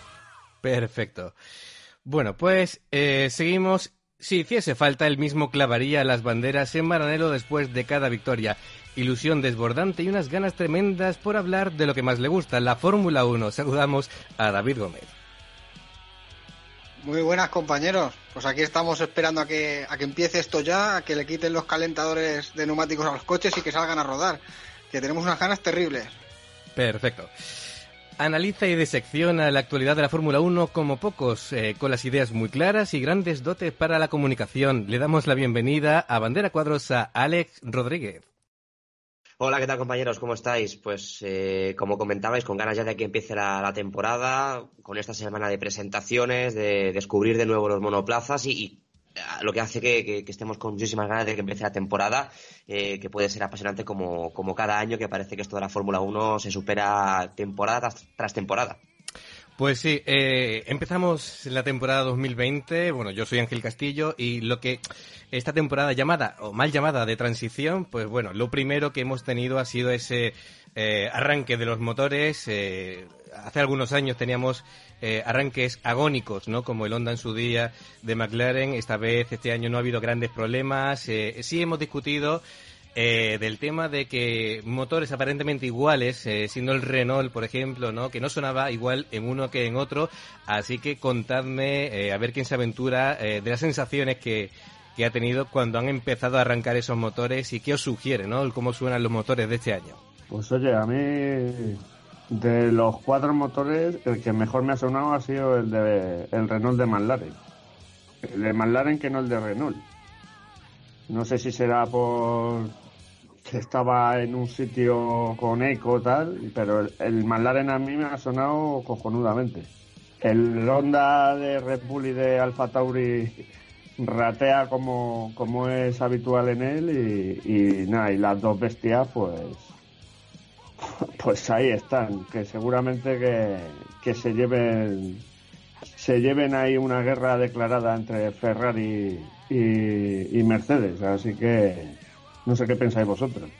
Sí, lo de los sonidos, eh, hombre, no nos va a decir qué motor está mejor a estas alturas de, la vida y a estas alturas eh, de la nueva época híbrida con los V6, ¿no? Pero desde luego, como calidad de sonido, eh, estoy de acuerdo que el que mejor sensaciones nos ha podido dejar, quizá también por la calidad de la grabación y por el entorno, como, como decías, es el, Renault de, de, McLaren. Luego, por ejemplo, sí que si veis el onboard de Pierre Gasly en, en Misano con el Alfa Tauri, la calidad del sonido no es muy buena.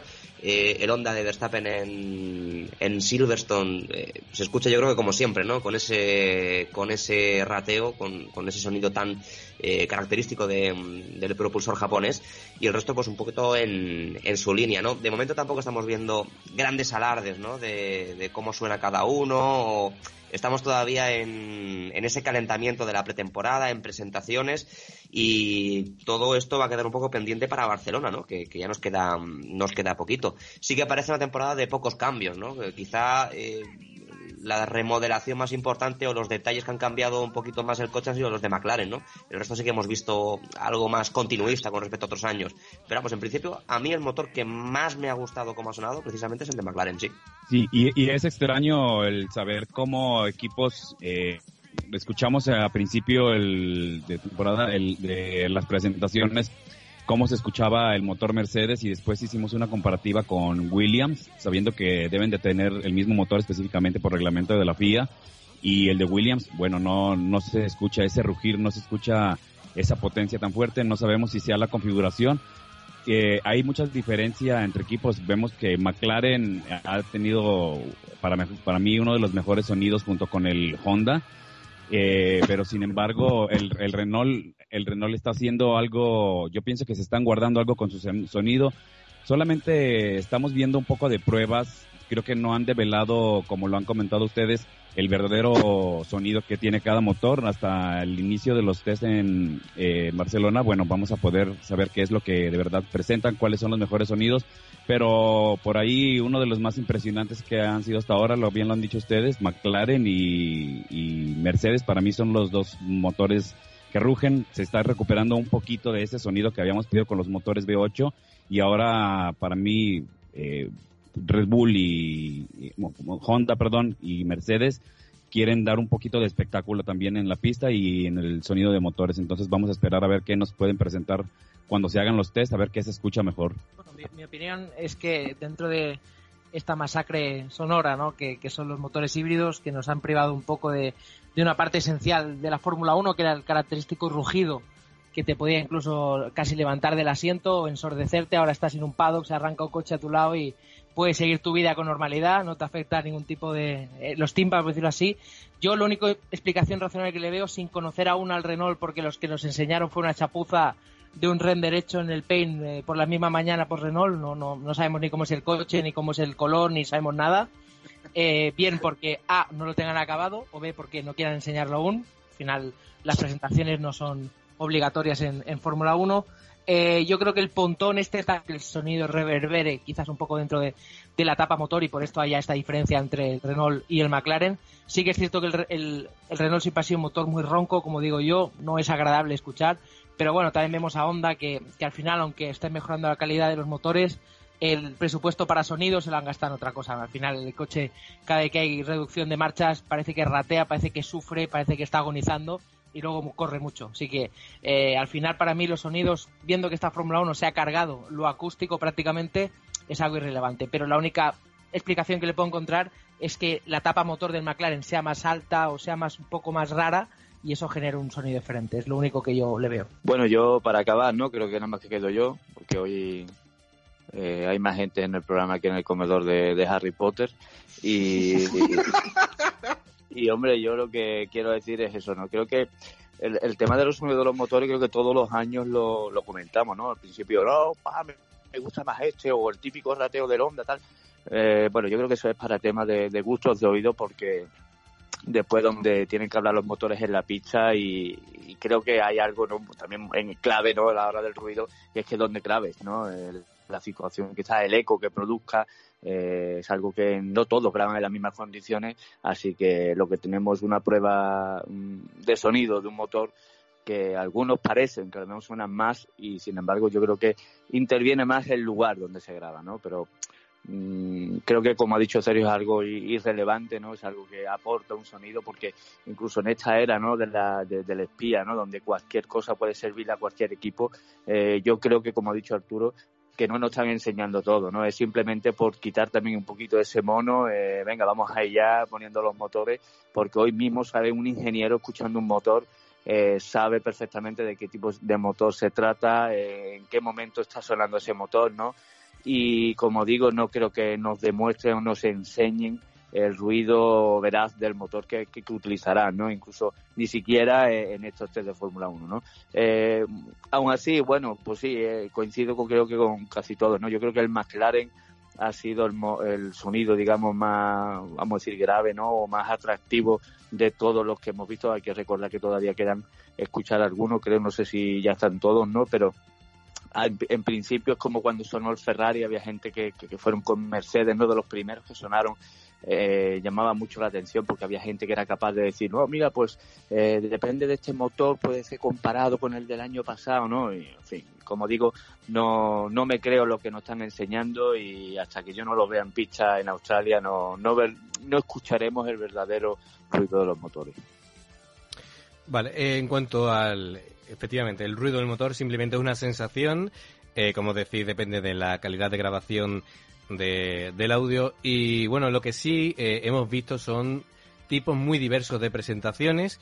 Eh, presentaciones, digamos, a la italiana, vamos a decir, ¿no? Porque han sido más pomposas el tema de Ferrari, el tema de Alfa Tauri, que, por ejemplo, digamos, esa presentación tipo hotel de, de Hamilton, ¿no? bueno, de, lo que sería Mercedes, o las presentaciones digitales de las que hacía referencia Sergio, y, bueno, eh, quiero que me digáis, eh, bueno, incluso hay, bueno, también eh, presentaciones como la de Haas que directamente pintaron el coche del año pasado y lo presentaron, ¿no? Un poco raro. Eh, ¿Quién arriesga más de lo que habéis visto? Eh, ¿Qué es lo que más os ha gustado?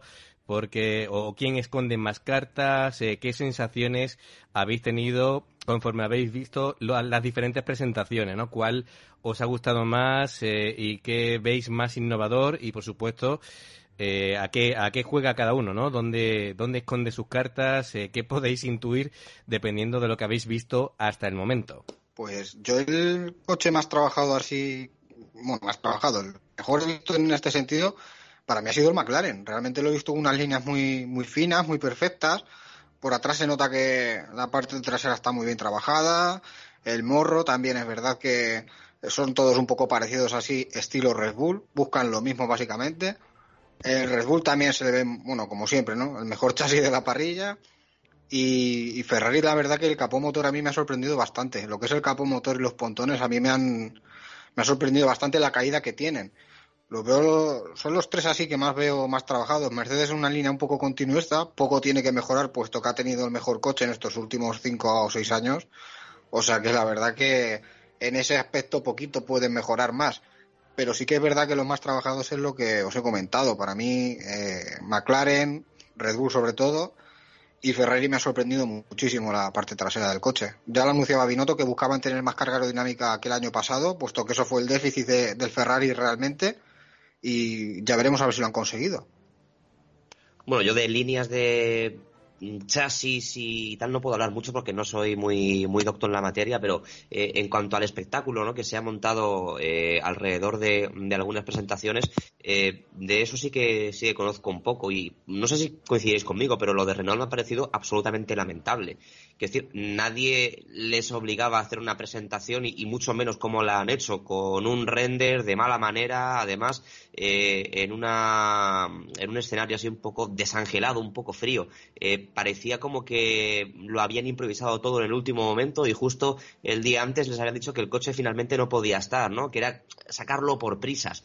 Y luego eh, el espectáculo que se ha montado alrededor de las presentaciones de Ferrari y de, Alfa Tauri, las dos en Italia, eh, está bien, ¿no? Pero te preguntas si de verdad es necesario montar tanta farándula, por así decirlo, alrededor de la presentación de un coche que al final eh, es un poco como que desvirtúa, ¿no? Mm, no sé si desvirtúa un poco el mundo del motor, o al menos a mí me, cambia un poco el sabor de lo que tiene que ser una presentación de, de un coche, sobre todo la de Alfa Tauri, que al final yo entiendo la política de Red Bull, ¿no? De mm, impulsar su marca de moda, eh, que por eso le cambian el nombre del equipo, eh, pero no, no sé, me dejaron, fíjate, prefiero la de Mercedes, que sí que fue larga en cuanto a esa previa de, presentación, pero al menos, bueno, me parecía un poquito más elegante, por así decirlo, un poquito más eh, eh, recogido o elegante, pero no sé, lo de Ferrari y lo de Alfa Tauri a mí me dio como demasiado espectáculo y ya lo de Renault directamente para mí fue un poco menos que lamentable.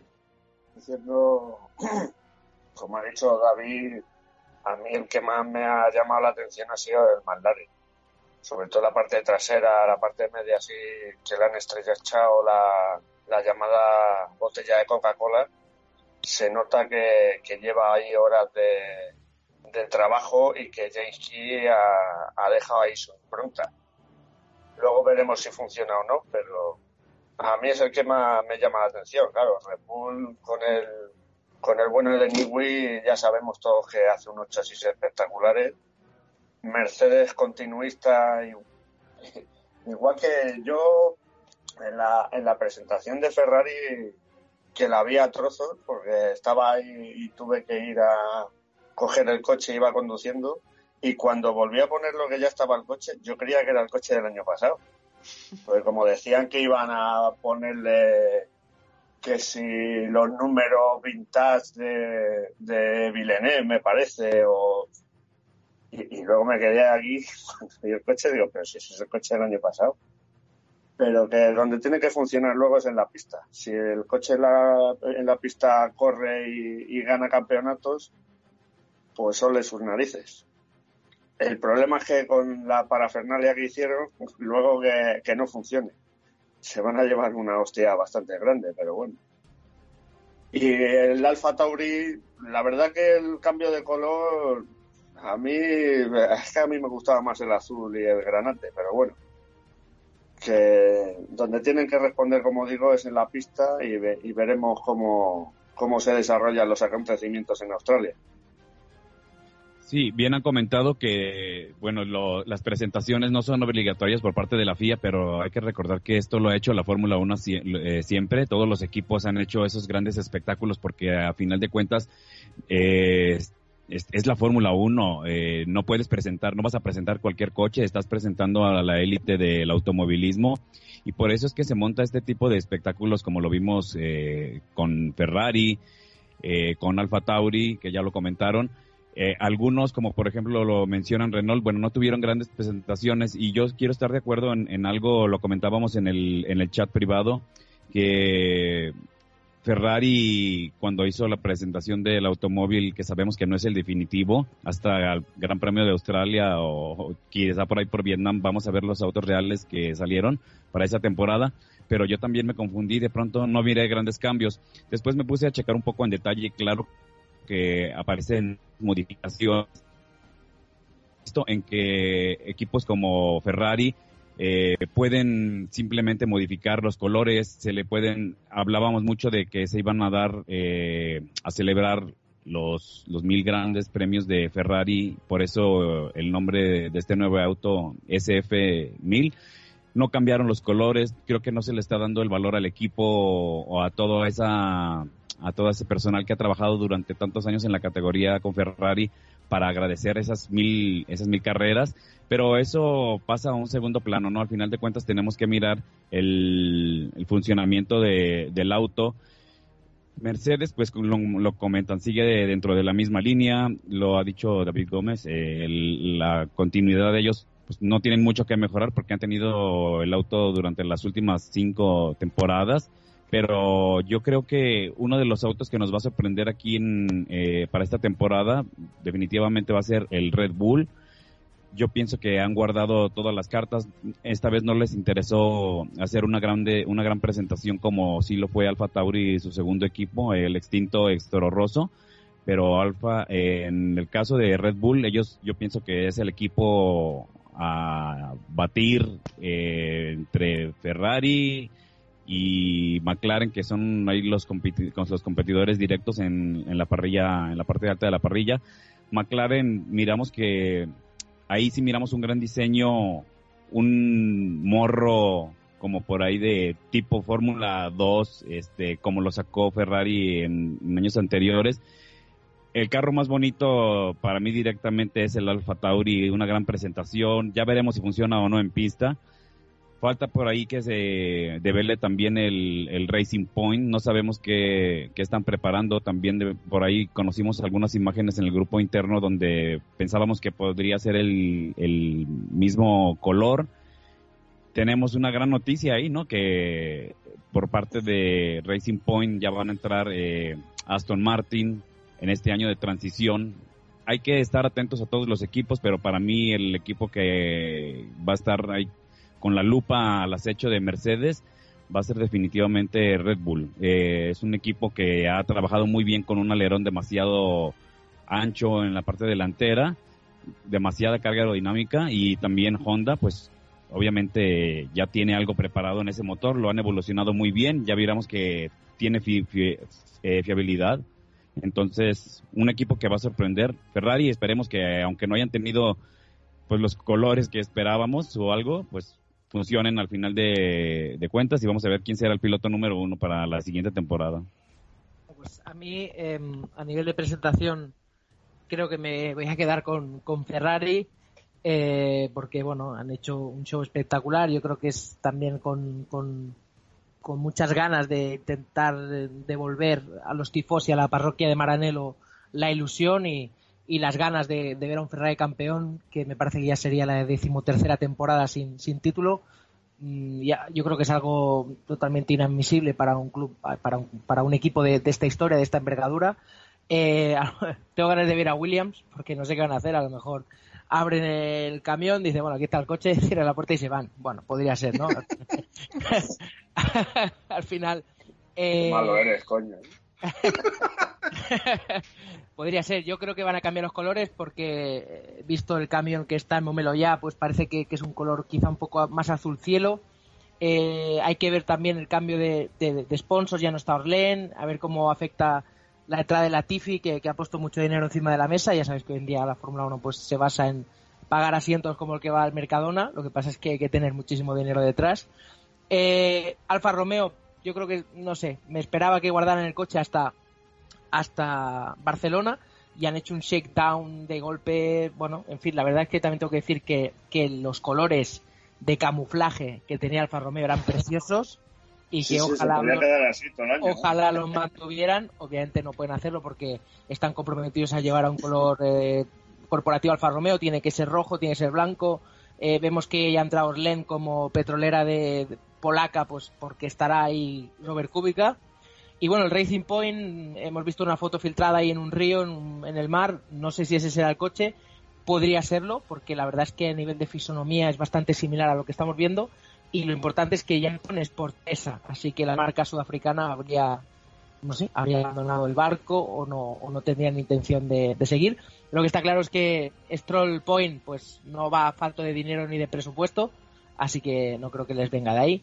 Y poco más que decir, yo hablabais del Mercedes, sí que es una línea continuista, sobre todo la línea del alerón delantero es bastante clavada el año pasado, eh, con esa forma de, bueno, no lo puedo decir aquí, pero tiene una forma peculiar el, alerón delantero, pero en la zona de los pontones sí que han hecho varios cambios, sobre todo en los flujos de refrigeración, han abierto bastante más los pontones y yo creo que van a intentar paliar esas, si os acordáis, ese déficit que tenían con temperaturas altas, eh, los circuitos en los que había exceso de temperatura o que se calentaban mucho los neumáticos, Mercedes sufría. Y yo creo que intentar este año la clave para mí es la refrigeración interna. Muchos de los equipos han abierto más el morro para que pueda haber un conducto interior que pueda refrigerar más tanto la zona del motor como la zona de los neumáticos. Así que este año de transición, entre comillas, eh, va a ser interesante ver cómo, cómo, cómo trabajan los coches, ¿no? Y McLaren, por acabar, eh, el año pasado con ese eh, morro de los hormiguero también como por bandera, este año han abierto mucho más el conducto, ya no es tan cerrado, ya no parece la cara de Darth enfadado, sino que ahora pues parece que el conducto está un poco más extendido y sigue la línea de todos. Lo veo un coche trabajado, parece un coche en el shakedown, lo he visto precioso, también tengo que decir que en el shakedown el coche era diferente al que vimos en la presentación, Así que yo creo que McLaren, gracias a tener un poco más de presupuesto o de tener un mejor equipo organizativo, se puede permitir ir con dos o tres versiones del coche como compradores de arriba y al final es posible que veamos el miércoles un McLaren y el jueves otro. Así que me gusta que McLaren ya disponga de medios para poder preparar la temporada con, mucha profesionalidad. Sí, de hecho creo que lo ha comentado James Key, que tienen eh, como varios planes de, desarrollo dependiendo de lo que necesite el coche de cara a la temporada y eso es algo que al final eh, te tranquiliza, ¿no? A la hora de saber de que si no toman el camino adecuado van a saber a dónde pueden ir, ¿no? Para enmendar la, situación. eso, es de, eso, es de, equipo grande. Tienes eh, un diseño único, sabes que te la está jugando la carta, una carta a todo nada. Si te sale mal ese diseño, te lo tienes que tragar mínimo hasta Barcelona, que puedas intentar revertir con actualizaciones, porque los equipos no es tan fácil como decir, bueno, se ha salido mal, pues venga, eh, hacemos uno nuevo. Obviamente mm, tardarían meses en hacer un diseño nuevo, por eso Ferrari el año pasado eh, tardó, que tardó Julio, 10-11 carreras en ser competitivo de verdad, porque tuvieron casi que darle un zumbido entero al coche hasta que encontraron algo que corría de verdad. Y claro, ya te plantas en Spa a 300 puntos de Mercedes, pues vámonos, ¿sabes?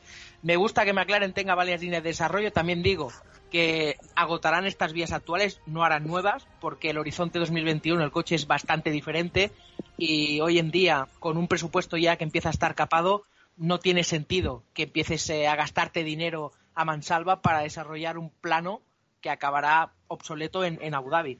Pero bueno, pinta, la verdad es que pese a ser tan nosotros tan aquí alarmistas, la temporada pinta excepcional. Hombre, yo creo que hay que también diferenciar, o por donde iba la pregunta de Ángel, ¿no? Eh, que nos había parecido estas presentaciones o cómo lo estaban haciendo los equipos y después lo que son los, los nuevos coches, ¿no? Hombre, yo creo que eh, las ganas que teníamos, como hemos dicho, ¿no? Después de este largo invierno de ver ya Fórmula 1 y lo primero que nos encontramos un streaming, ¿no? De, de Haas, nos dejó un poquito, no frío, pero bueno, es como que te deja con la miel en los labios. Después vimos a lo mejor una presentación del W11 un poquito a la inglesa, ¿no? Tea time, ¿no? Nos faltaba nada más que aquí la gente tomándose el té. Eh, queríamos algo ya que no, nos entrara por los ojos, ¿no? Y lo consiguió Ferrari en, Reggio Emilia, ¿no? Con esa puesta en escena, con un Margenet, con una Silvia Hoffel, eh, bueno, una presentación increíble, ¿no? Y había ganas de ver eso, ¿no? Había ganas ya de, bueno, por supuesto Ferrari, ¿no? Que creo que es el icono de la Fórmula 1 y todos queríamos ver ese nuevo Ferrari, aunque mm, después entremos en debate que si el coche eh, es el mismo que el del año pasado. Hombre, yo creo que tiene matices para diferenciarlo, pero sí, no hay un gran cambio estético, ¿no? No hay un gran cambio eh, que te entre por el ojo para decir wow, pues este Ferrari, ¿no? Pero bueno, a mí me interesa más eh, cómo sea la pista que, la estética, ¿no? O incluso como hemos estado hablando, esa presentación también de Alfa Tauri muy bonita y con ese cambio de colores que a mí personalmente me gusta más que, la azulgrana, David. La azulgrana es una combinación de colores que nunca queda bien. Pero bueno, a mí en particular... Tú eres eh, más madridista, ¿eh? No, yo, soy del Jerez Deportivo. Entonces, claro...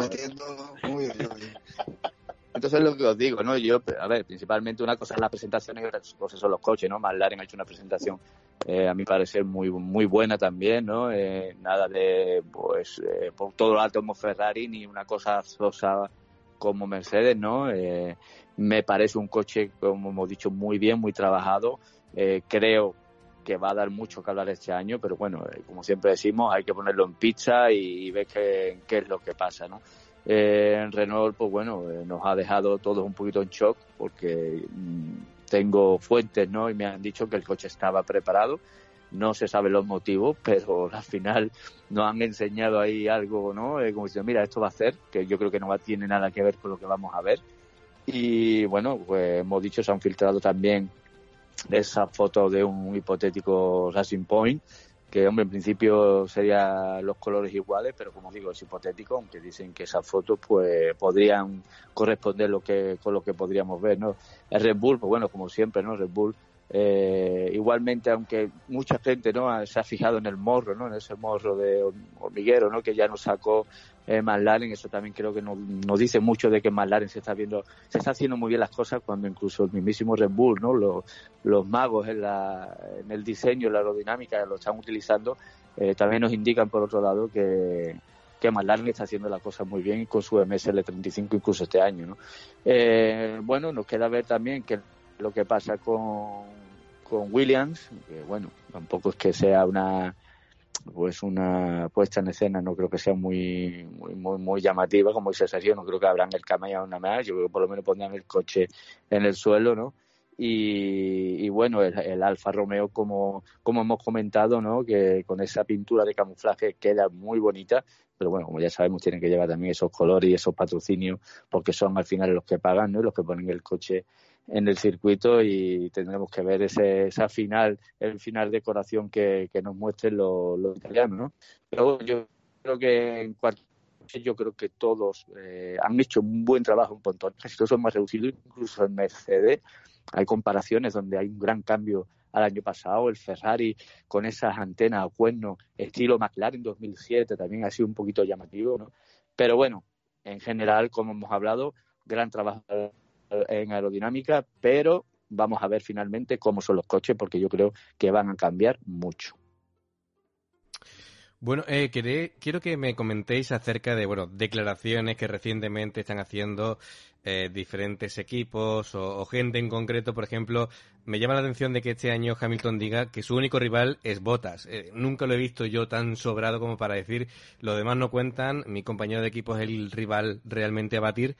Eh, o Ferrari que se autocoloca como tercer favorito. Eh, no sé qué opináis de ese mantener un perfil bajo o, falso perfil bajo, ¿no? Dando a, Red Bull favorito por encima de ellos.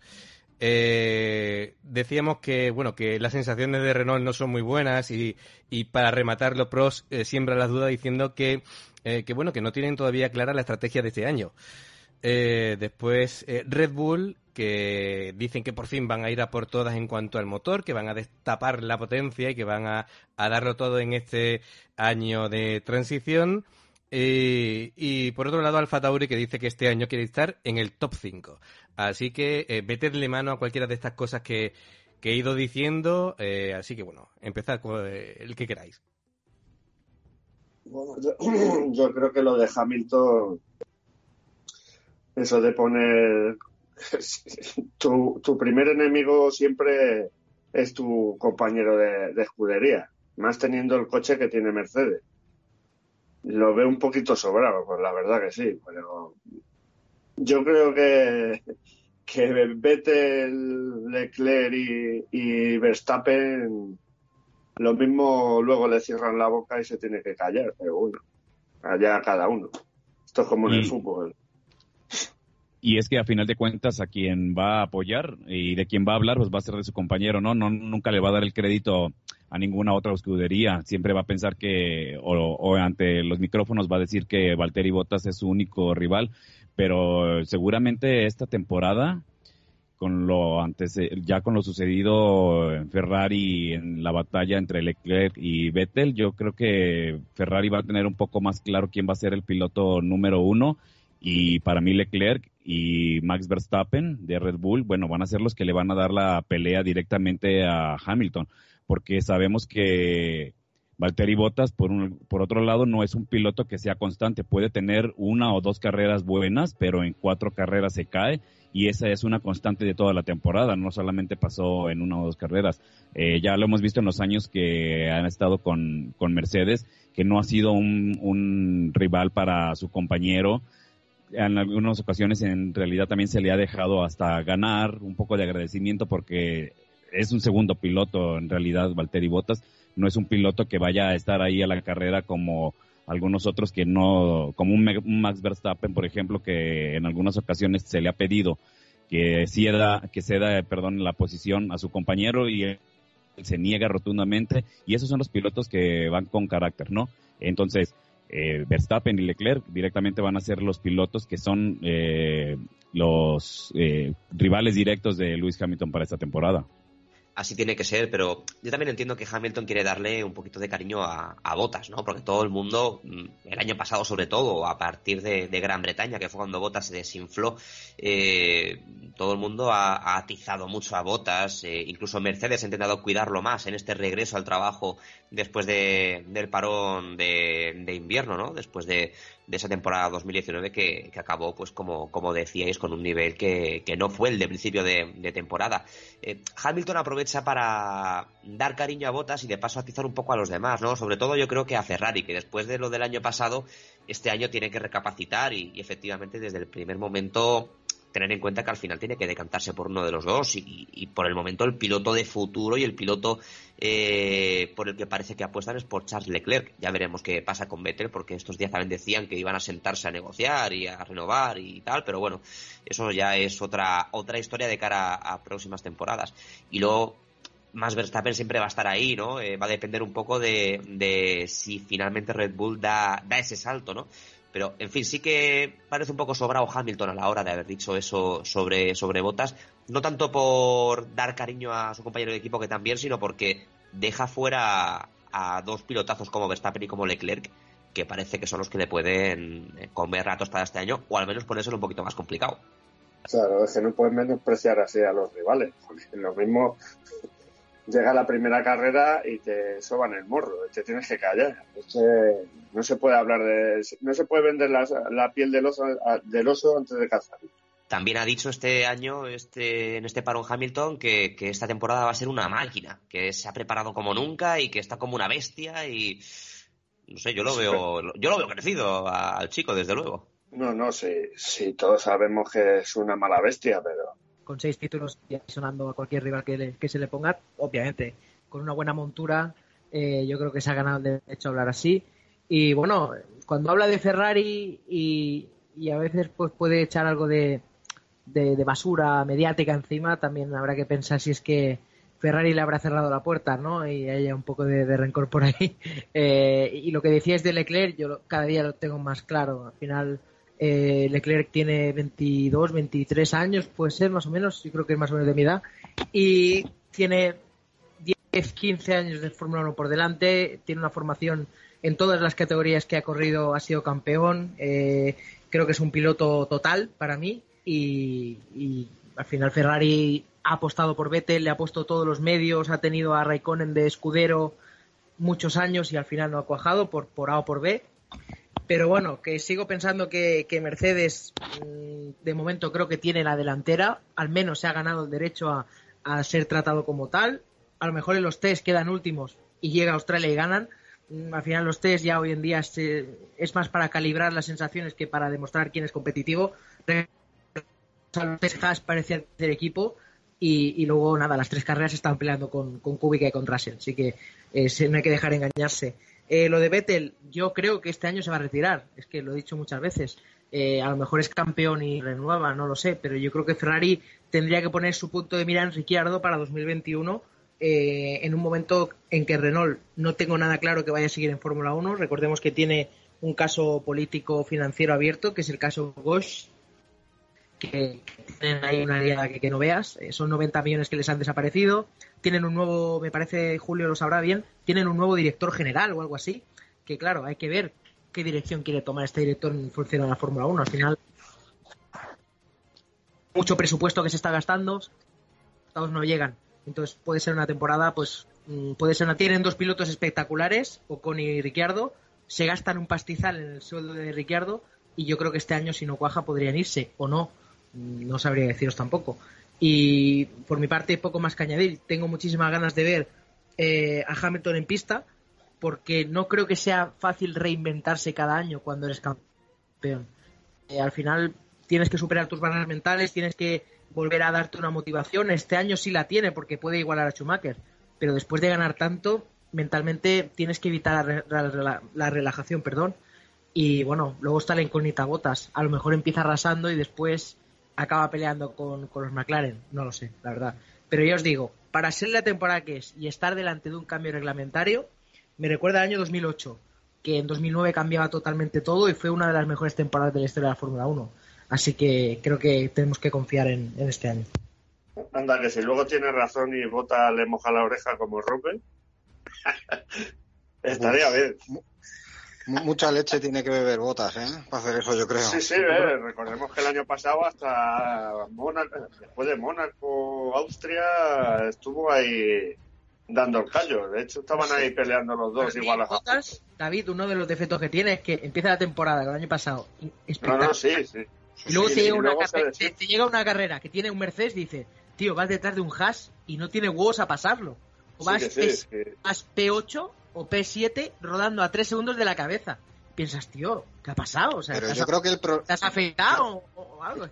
Yo creo que el problema de Botas es pura psicología. Yo creo que ese chaval, en cuanto tiene una racha de buenos resultados, que si podios, victorias o poles y demás, en el momento en el que ve que hace un cuarto o un quinto puesto, yo creo que se derrumba ya mentalmente. Yo lo veo como que ya se ve como incapaz de volver a esa buena racha. ¿Por qué? Porque ya mira al box de al lado y ve a un tío que ha ganado seis veces el mundial con ese coche Y eso ya es como un martillo. Además de que sabemos de que Mercedes siempre va a tirar más, como es lógico para Hamilton, porque por eso los, se ha hecho eh, campeones del mundo. Y yo creo que Botas, el problema que tiene es psicológico. Millones también. ¿Cómo? al año. Por eso le pagan 50 millones al año. Exactamente. Para, que corra. Pero por eso te digo.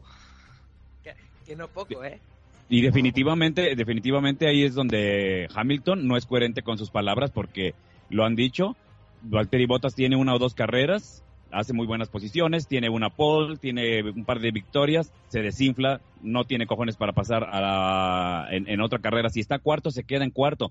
¿Y qué, quién es Hamilton? Bueno, Hamilton realmente puede salir desde la última posición y si puede tener mal una carrera, pero nunca va a tener dos carreras o tres consecutivas mal. Y es la diferencia donde ahí Hamilton no es coherente con sus palabras porque sabe que Valtteri Bottas no es su compañero directo, porque no hace un análisis, pero ya lo mencioné antes, no va a poderle, no le va a dar el crédito a ninguna escudería, no le va a dar el crédito a Leclerc o a Verstappen, que son los competidores que realmente son quienes eh, van a estar luchando toda la temporada por estarle ganando. Y aparte, por otro lado, es que también el problema psicológico que tiene Valtteri Bottas es porque le han marcado bien la línea de quién es el piloto número uno. Y a Valtteri Bottas le han dicho, bueno, pues tú estás para que cubras y si de, paso pillas por ahí una, una victoria, una pole position, pues adelante. Pero eso lo van a seguir manteniendo esta temporada, sin, sin duda. Claramente. Es una cosa que les ha funcionado cinco años, no van a cambiarla de golpe, pero es que es por eso. Hamilton no es tonto. Hamilton sabe que sus rivales son Verstappen y los Ferrari. Voy a decir los Ferrari porque confío en que Vettel este año esté en su mejor versión. Pero realmente para mí esas declaraciones son una medida de presión, en el sentido de decir, yo digo públicamente que mi, que mi compañero es mi máximo rival, no solo por montura, sino porque no veo capaces a Verstappen y menos a Leclerc de poder luchar conmigo con el lío que tiene en, Ferrari ahora mismo respecto a ver quién es el número uno, ¿no? Para mí es un juego psicológico que se le da muy bien a Hamilton, que para mí es eh, es un máquina en ese juego psicológico. Eh, te sabe destruir como, como pocos, como hacía Fernando, como hacía Schumacher. En fin, es una, es una, es una batalla más con la que puedes ganar carreras y, mundiales sobre todo. Pero es que la estructura, la estructura de Mercedes ha hecho eso todas las en temporadas anteriores, ¿eh? O sea, disfrazan una cosa y saben que van a hacer otra, los engaños a final de cuentas. Y es lo mismo que hizo. Sí, de todas maneras, eh, yo creo que que todos los campeones de Fórmula 1 se han caracterizado por ser mentalmente muy fuertes, ¿no? Eh, y no es una de las virtudes de Botas, está claro, ¿no? De, mantener la concentración, el estado de ánimo, lo que decís, ¿no? Que empieza fuerte, si se encuentra algún contratiempo, baja su rendimiento y después el encontrarse detrás de coches. Tiene un gran problema con el tema del aire sucio, ¿vale? Eh, no maneja bien esas situaciones, lo han dicho muchas veces ya en la temporada pasada los comentaristas, y es un gran hándicap para alguien que, que aspira a ser piloto top. Sí, Sí, pero, pero no, no, lo, no lo va a hacer, no, no va a cambiar eso, Ángel, porque ya está bien marcado quién eh, Hamilton va a, luchar la, el, por el título para poder alcanzar a Michael Schumacher, entonces no tiene otra opción. Sabe Valtteri Bottas que este año no va a poder eh, eh, poder competir con Hamilton porque la misma escudería no se lo va a permitir. No, ni este ni nunca, porque yo creo que cuando Hamilton se marche de, de, Mercedes o se retire, yo creo que Mercedes tiene otros planes, ¿no? Que darle esa alternativa a Bottas al final eh, se sabe un poco el, eterno escudero de Hamilton eh, y dudo incluso que tenga ese papel de escudero cuando Hamilton se marche. Ya veremos qué, opción toma, pero es que no le veo eh, con continuidad más allá de Hamilton a botas en, Mercedes. Con lo cual veremos, ¿no? Desde luego es eso. quizá al final Hamilton lo que hace con esas declaraciones es meter presión a los demás, dar cariño a su compañero de equipo y sobre todo dar confianza a la estructura de Mercedes de decir, al final, nosotros, si hacemos las cosas bien, no nos van a quitar eh, el papel de favoritos, no nos van a mover de la situación de superioridad en la que estamos. Y con lo cual, con eso para adelante. al final, seguir el guion del año pasado y, todo, todo saldrá bien. Y a partir de ahí, el resto ya que, se apañe y que, y que apriete los dientes. Yo creo que, Hamilton ha mandado un mensaje subliminal, pero a, todo el mundo, ¿eh? no solamente a, a su compañero, que bueno, como dice Alex, también era un poquito de cariño, pero de alguna manera eh, eh, dice, ¿no? Eh, hombre, aquí estoy yo, vas a ser mi escudero, porque evidentemente yo, y lo repetiré muchas veces, mientras que esté Hamilton en esa estructura, hoy por hoy hay muy pocos pilotos eh, que lo vayan a superar. Eh, Botas le llaman el montaña rusa, ¿no? Porque se pega dos o tres grandes premios arriba y después desaparece. Eh, no se sabe el por qué, mientras que Hamilton es regular, gana carreras, hace pole, sale atrás y se coloca de los primeros, cosa que con Botas no lo vemos, ¿no? Y nos llama la atención porque el coche que tiene es el mismo, bueno, o debe ser el mismo, o tiene un coche muy superior, ¿no? Pero no, no acaba de cuajar. Yo me acuerdo cuando llegó Botas a, Mercedes que Nicky Lauda, ¿no? Descanse en paz, decía, acordaros aquel trompo que hizo en China, eh, aquella salida rara que decía, le vamos a dar cuatro carreras. Decía, y hablamos cuando llegó, le vamos a dar cuatro carreras y si no, billete. O sea que Botas es muy buen piloto, pero lo veo más como escudero que, sea capaz de quitarle un título a Hamilton, ¿no? Después el mensaje, evidentemente, le está metiendo presión tanto a Leclerc como Verstappen, que yo creo que son los que pueden eh, dar espectáculo a, este Gran Premio, como ya vimos el año pasado en varias carreras. Eh, son las sabias nuevas, son los que vemos que salen comiéndose de asfalto. Y, hombre, yo creo que la gran diferencia de Hamilton eh, es que su equipo el año pasado se paseó la primera temporada y eso le permitió eh, desarrollar el coche del año que viene. Ellos van un paso por delante porque hasta Bélgica no se vio Ferrari, aunque viéramos esos grandes premios donde Bahrein, como dominó, que al final Leclerc, bueno, pues tuvo ese problema mecánico, eh, en Austria vimos a Verstappen, pero al final el dominio de la primera temporada fue de Mercedes y eso cambia mucho porque ellos ya estoy seguro que para este año, si ese coche no funcionara, que dudo que no funcione, pueden contar incluso con un plan B, cosa que otros equipos no pueden hacer, ¿no? Entonces, claro, en cuanto a esas declaraciones de Hamilton, yo creo que, como digo, hay muchos mensajes, no solo para Bottas, sino para sus rivales, para su jefe, para mm, toda la Fórmula 1 en general. Y, y, creo, creo que este año va a salir con mucha hambre para igualar al Kaiser. Y creo que es eso algo también muy importante para Botas, porque si las cosas van como años anteriores, al final Botas tendrá que sacar otra vez el escudo y echarle una mano a Hamilton.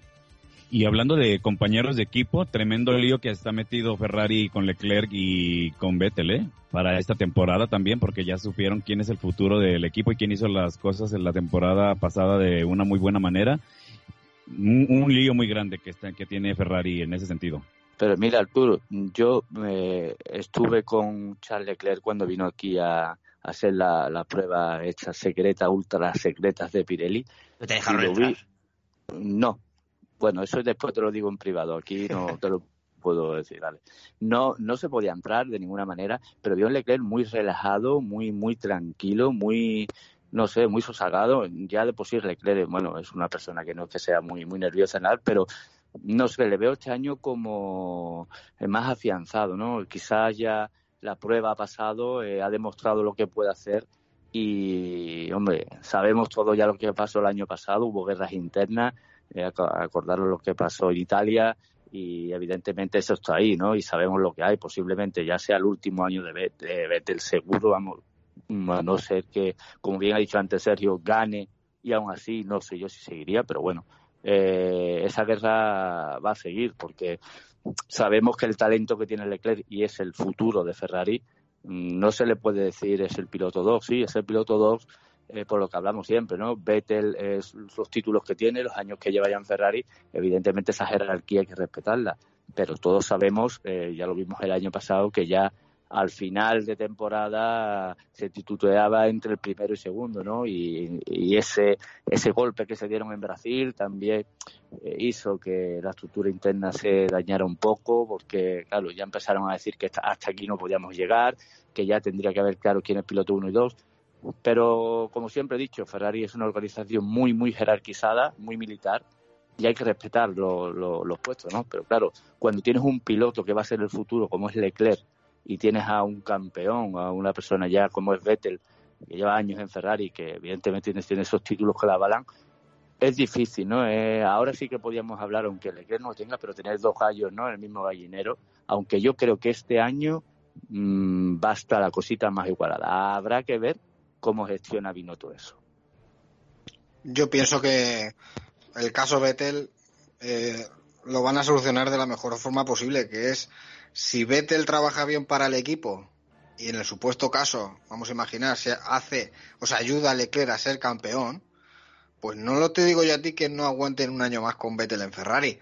Ahora bien, si de aquí a mitad de temporada vemos a un Vettel en guerra con Leclerc, que quita puntos, eh, que no hace nada más que liarla, que tiene malas actuaciones, yo a Vettel lo veo fuera, pero vamos, no te diría de Fórmula 1, pero casi que sí, porque ya desde luego la imagen la tiene dañada desde hace ya varios años. Entonces yo pienso que depende de él, porque incluso ya hizo unas declaraciones en las que comentaba que no le importaría ser piloto número dos, un tío que es eh, cuatro veces campeón del mundo. O sea, eh, me parece que como que no tira la toalla, pero como que deja caer que en el caso de que eh, se necesite de su ayuda para que su compañero fuese campeón, que pudieran contar, que pudieran contar con él. Me parece, de luego, cuando vi esas declaraciones me parecían un poco excesivas. Entonces, no sé cómo, cómo van a plantear este año la guerra, porque desde luego ya saben que Leclerc no es que haya abierto la puerta tampoco, es que le pegó una pata y la tiró y se asomó y dijo que aquí estaba él. Entonces, no creo que nos encontremos al Leclerc de Australia, sino ya más bien un Leclerc muy maduro como, como bien comenta Julio, un Leclerc con las ideas bastante claras de que sabe de que ya ha demostrado que puede batir a su compañero y puede batir a Hamilton en, en cuerpo a cuerpo incluso, así que no tiene nada que esconder. Realmente es un problema que espero que tengan controlado, porque si este es el último año de esta normativa, en la que supuestamente también va a haber bastante igualdad, dada que eh, para mayo por ahí los coches ya van a morir de actualizaciones, veremos a ver cómo se desarrolla todo. Yo espero desde luego que, bueno, que tengan las cosas claras antes de empezar. Yo, David, eh, tengo, tan claro que, en mayo se acabe la fórmula actual, ¿eh? porque eh, yo creo que desde octubre del año pasado que se dio a conocer el boletín de normas, los equipos habrán dividido el presupuesto en equipos este año y el año que viene, pero yo creo que por lo menos hasta Spa o Monza seguiremos viendo paquetes de actualización. ¿eh? Más que nada porque, claro, tampoco es plan, yo creo, de tirar una temporada por la borda, sabiendo que el año que viene ya hay límite presupuestario de 170, 180 millones. O sea que al final tampoco es que puedas invertir una burrada el año que viene cuando este año todavía tienes más, más margen, ¿no? Y, volviendo al tema de Ferrari, yo suelo decir que sí, que Ferrari lo que tiene que hacer es rápidamente encontrar una jerarquía clara y definida y mantener toda la temporada, porque el año pasado, cuando utilizaron el lema de let them race, dejarlos correr, lo único que hubo fueron toques, desastres, abandonos que al final no ayudan ni a, Ferrari, ni a, ni a, Binotto, ni a los pilotos. Así que sí, es verdad que puede haber un orden invertido de la jerarquía porque Leclerc se la ha ganado, ¿eh? no es una imposición de este, es que yo soy más joven, tengo que ir primero, no. Al final, el Leclerc que vimos el año pasado fue espectacular en su primer año en un coche competitivo. Ahora este año debería ser superior o no, porque Vettel ha ganado cuatro títulos, tenía un buen coche, pero al final es un piloto muy bueno, que sabe preparar muy bien los coches, que entiende muy bien las carreras y que nos guste más o nos guste menos alguna cosa que, que, pueda haber hecho, es un piloto espectacular. Así que eso sí, yo lo quería cerrar y es decir, o sea, dos, tres carreras de tanteo y definir o tiramos por Vettel o tiramos por Leclerc. Pero dejarles que sea eso eh, una batalla de gallos cada fin de semana es perjudicial para Ferrari, porque un día te harán un doblete y otro día estarán los dos eh, empotrados en la grava. Y eso, mm, Red Bull ya cometió el error con Ricciardo Verstappen. ¿Y cuántas veces se tocaron? ¿Cuántas veces se tocaron Weber y Vettel? Al final, yo creo que ahí Ferrari tiene que ser, tiene que ser astuta. Pero bueno, puede pasar de todo, ya lo he dicho antes, que Vettel gane el Mundial, que Leclerc gane el Mundial, que Vettel quede el décimo, que Vettel quede el segundo, no lo sé. Pero yo lo digo, para mí el, acierto de Ferrari debería ser asegurar una jerarquía y a partir de ahí trabajar todo el año para que el piloto 1 esté por delante, como hace Mercedes. Eh, y nadie les critica, porque está claro que Bottas no va a ser el piloto 1. Y por eso no hay ningún toque Hamilton Bottas, porque Bottas tiene claro quién es y qué hace. Y en Ferrari, pues tienen que encontrar a esa posición. Sí, pero Mercedes saben que Botas es el nuevo Barrichello Millennial, ¿sabes? Versión Millennial, o sea, no, va a molestar ni un... No, no, la verdad, o sea, saben que Botas no va a molestar ni lo más mínimo y sabe cuál es perfectamente su papel. No vas a tener opciones de ganar el Mundial, pero con dos o tres... Era un pilotazo, ¿eh? ¿Cómo, perdón? Barrichello era un pilotazo para mí. Sí, claro, y para mí, pero sabía cuál era su función. Y podría haber hecho más de lo que le dejaron hacer en Ferrari pero Botas yo creo que hace lo que, lo que es. O sea, no creo que Botas se contenga en muchas carreras. O sea, yo porque a mí la sensación que me da es que cuando Bottas va segundo a 30 segundos de Hamilton, no es que el equipo le esté parando, sino que es que no va para. Y no, no, claro que muchas veces, y, yo no es que haya visto, mi primer recuerdo de Fórmula 1 es 2003. O sea, ya cuando Barrichello ya estaba más, más regordete y demás, pero yo por lo que he visto en la hemeroteca, Barrichello era muy buen piloto. Pero Bottas creo que Mercedes acierta teniendo a Bottas, porque Bottas llega hasta donde llega. Y Rosberg, por ejemplo, no podría hacer el rol de Bottas. O, o no podría hacer el rol de botas. Russell no podría, porque ellos darían, ellos sí que tendrían que ser parados y decir, vale, oye, en vez de rodar en 34, ¿por qué no rodas en 36? Que Luis está en 35. Botas va en 36 y el tío dirá, esto es una fiesta, soy Dios, y Hamilton está en 34. Por eso yo creo que esa es la diferencia con el barriquelo. Pero por eso te quiero decir, son perfiles de piloto. Eh, Botas sabe que él no va a molestar al equipo, que él no va a interferir en una orden. Eh, por eso digo que es como Barriquero, porque a Barriquero, eh, ¿cuántas veces? Yo recuerdo, bueno, tú dices que, lo llevas viendo de 2003. Yo recuerdo carreras del 2001 que eran en plan de Barriquero, mantente ahí. Y mientras Schumacher venga segundo por vuelta, segundo por vuelta, segundo por vuelta, y cuando llegaba la primera parada le sacaba 15-16 segundos, sin problemas. Claro que luego se quejó cuando se retiró, evidentemente, pero ya era tarde, ¿no? Pero por eso digo que es un perfil que saben en Mercedes que no va, a, no va a suponer ningún problema. De hecho, por eso lo buscaron. No buscaron a alguien competente en cuanto se fue Rosberg. Podrían haber ido a por Alonso, podrían haber ido a por Vettel, por Ricciardo. Pues no, se fueron por un piloto que sabían que estaba en una escudería como Williams en aquel momento y que creían que podían manejar a su antojo. Y así ha sido. Y les ha ido bien, claro. Y hay una manera también en que eh, Botas muchas veces no compite eh, con Hamilton. Es que en ocasiones no puede ni siquiera conservar la tercera o cuarta posición. O sea, no nada más, la situación no nada más está hacia con su compañero. Es que es un piloto que si se queda en cuarto lugar, termina la carrera en cuarto lugar. Entonces, no estamos hablando de que siempre vaya a ser el, vaya a estar peleando por la punta. Es que muchas veces él no puede ni siquiera defender la posición con algún otro, con un Max Verstappen, con un Vettel, con un Leclerc. O sea, su problema ya es interno. Esto no pasa nada más por el tema en que Mercedes le dé las órdenes de equipo. Él mismo como piloto, en ocasiones eh, lo hemos mirado. No, no, estoy, no estoy inventando nada, pero lo hemos mirado que no tiene la capacidad de ir eh, contrapunta, conservar posiciones o ganar posiciones. No, desde luego la, ambición de pilotazo le falta, sí. Sí, eh, nos, quedamos sin tiempo, lamentablemente, eh, pero bueno, seguiremos debatiendo eh, aquí en Bandera Cuadros en el siguiente programa, que seguramente será ya para ver un poquito eh, cómo han quedado esos test, qué sensaciones tenemos, eh, ya con los datos reales ¿no? de, en pista, aunque seguirán escondiendo cartas, pero por lo menos ya tendremos algunos datos en cuanto a fiabilidad, por lo menos. Eh, muchas gracias. Eh, a ver si no me olvida nadie. Alex, Sergio, David Gómez, David Moreno, eh, Sergio, Julio y Arturo. Así que nada, repetiremos, seguiremos debatiendo. Buen inicio de la cuarta temporada, ya cuarta temporada en Bandera Cuadros. lo dicho y repito, Muchas gracias por esos, esos 100.000 escuchas, esas 100.000 descargas.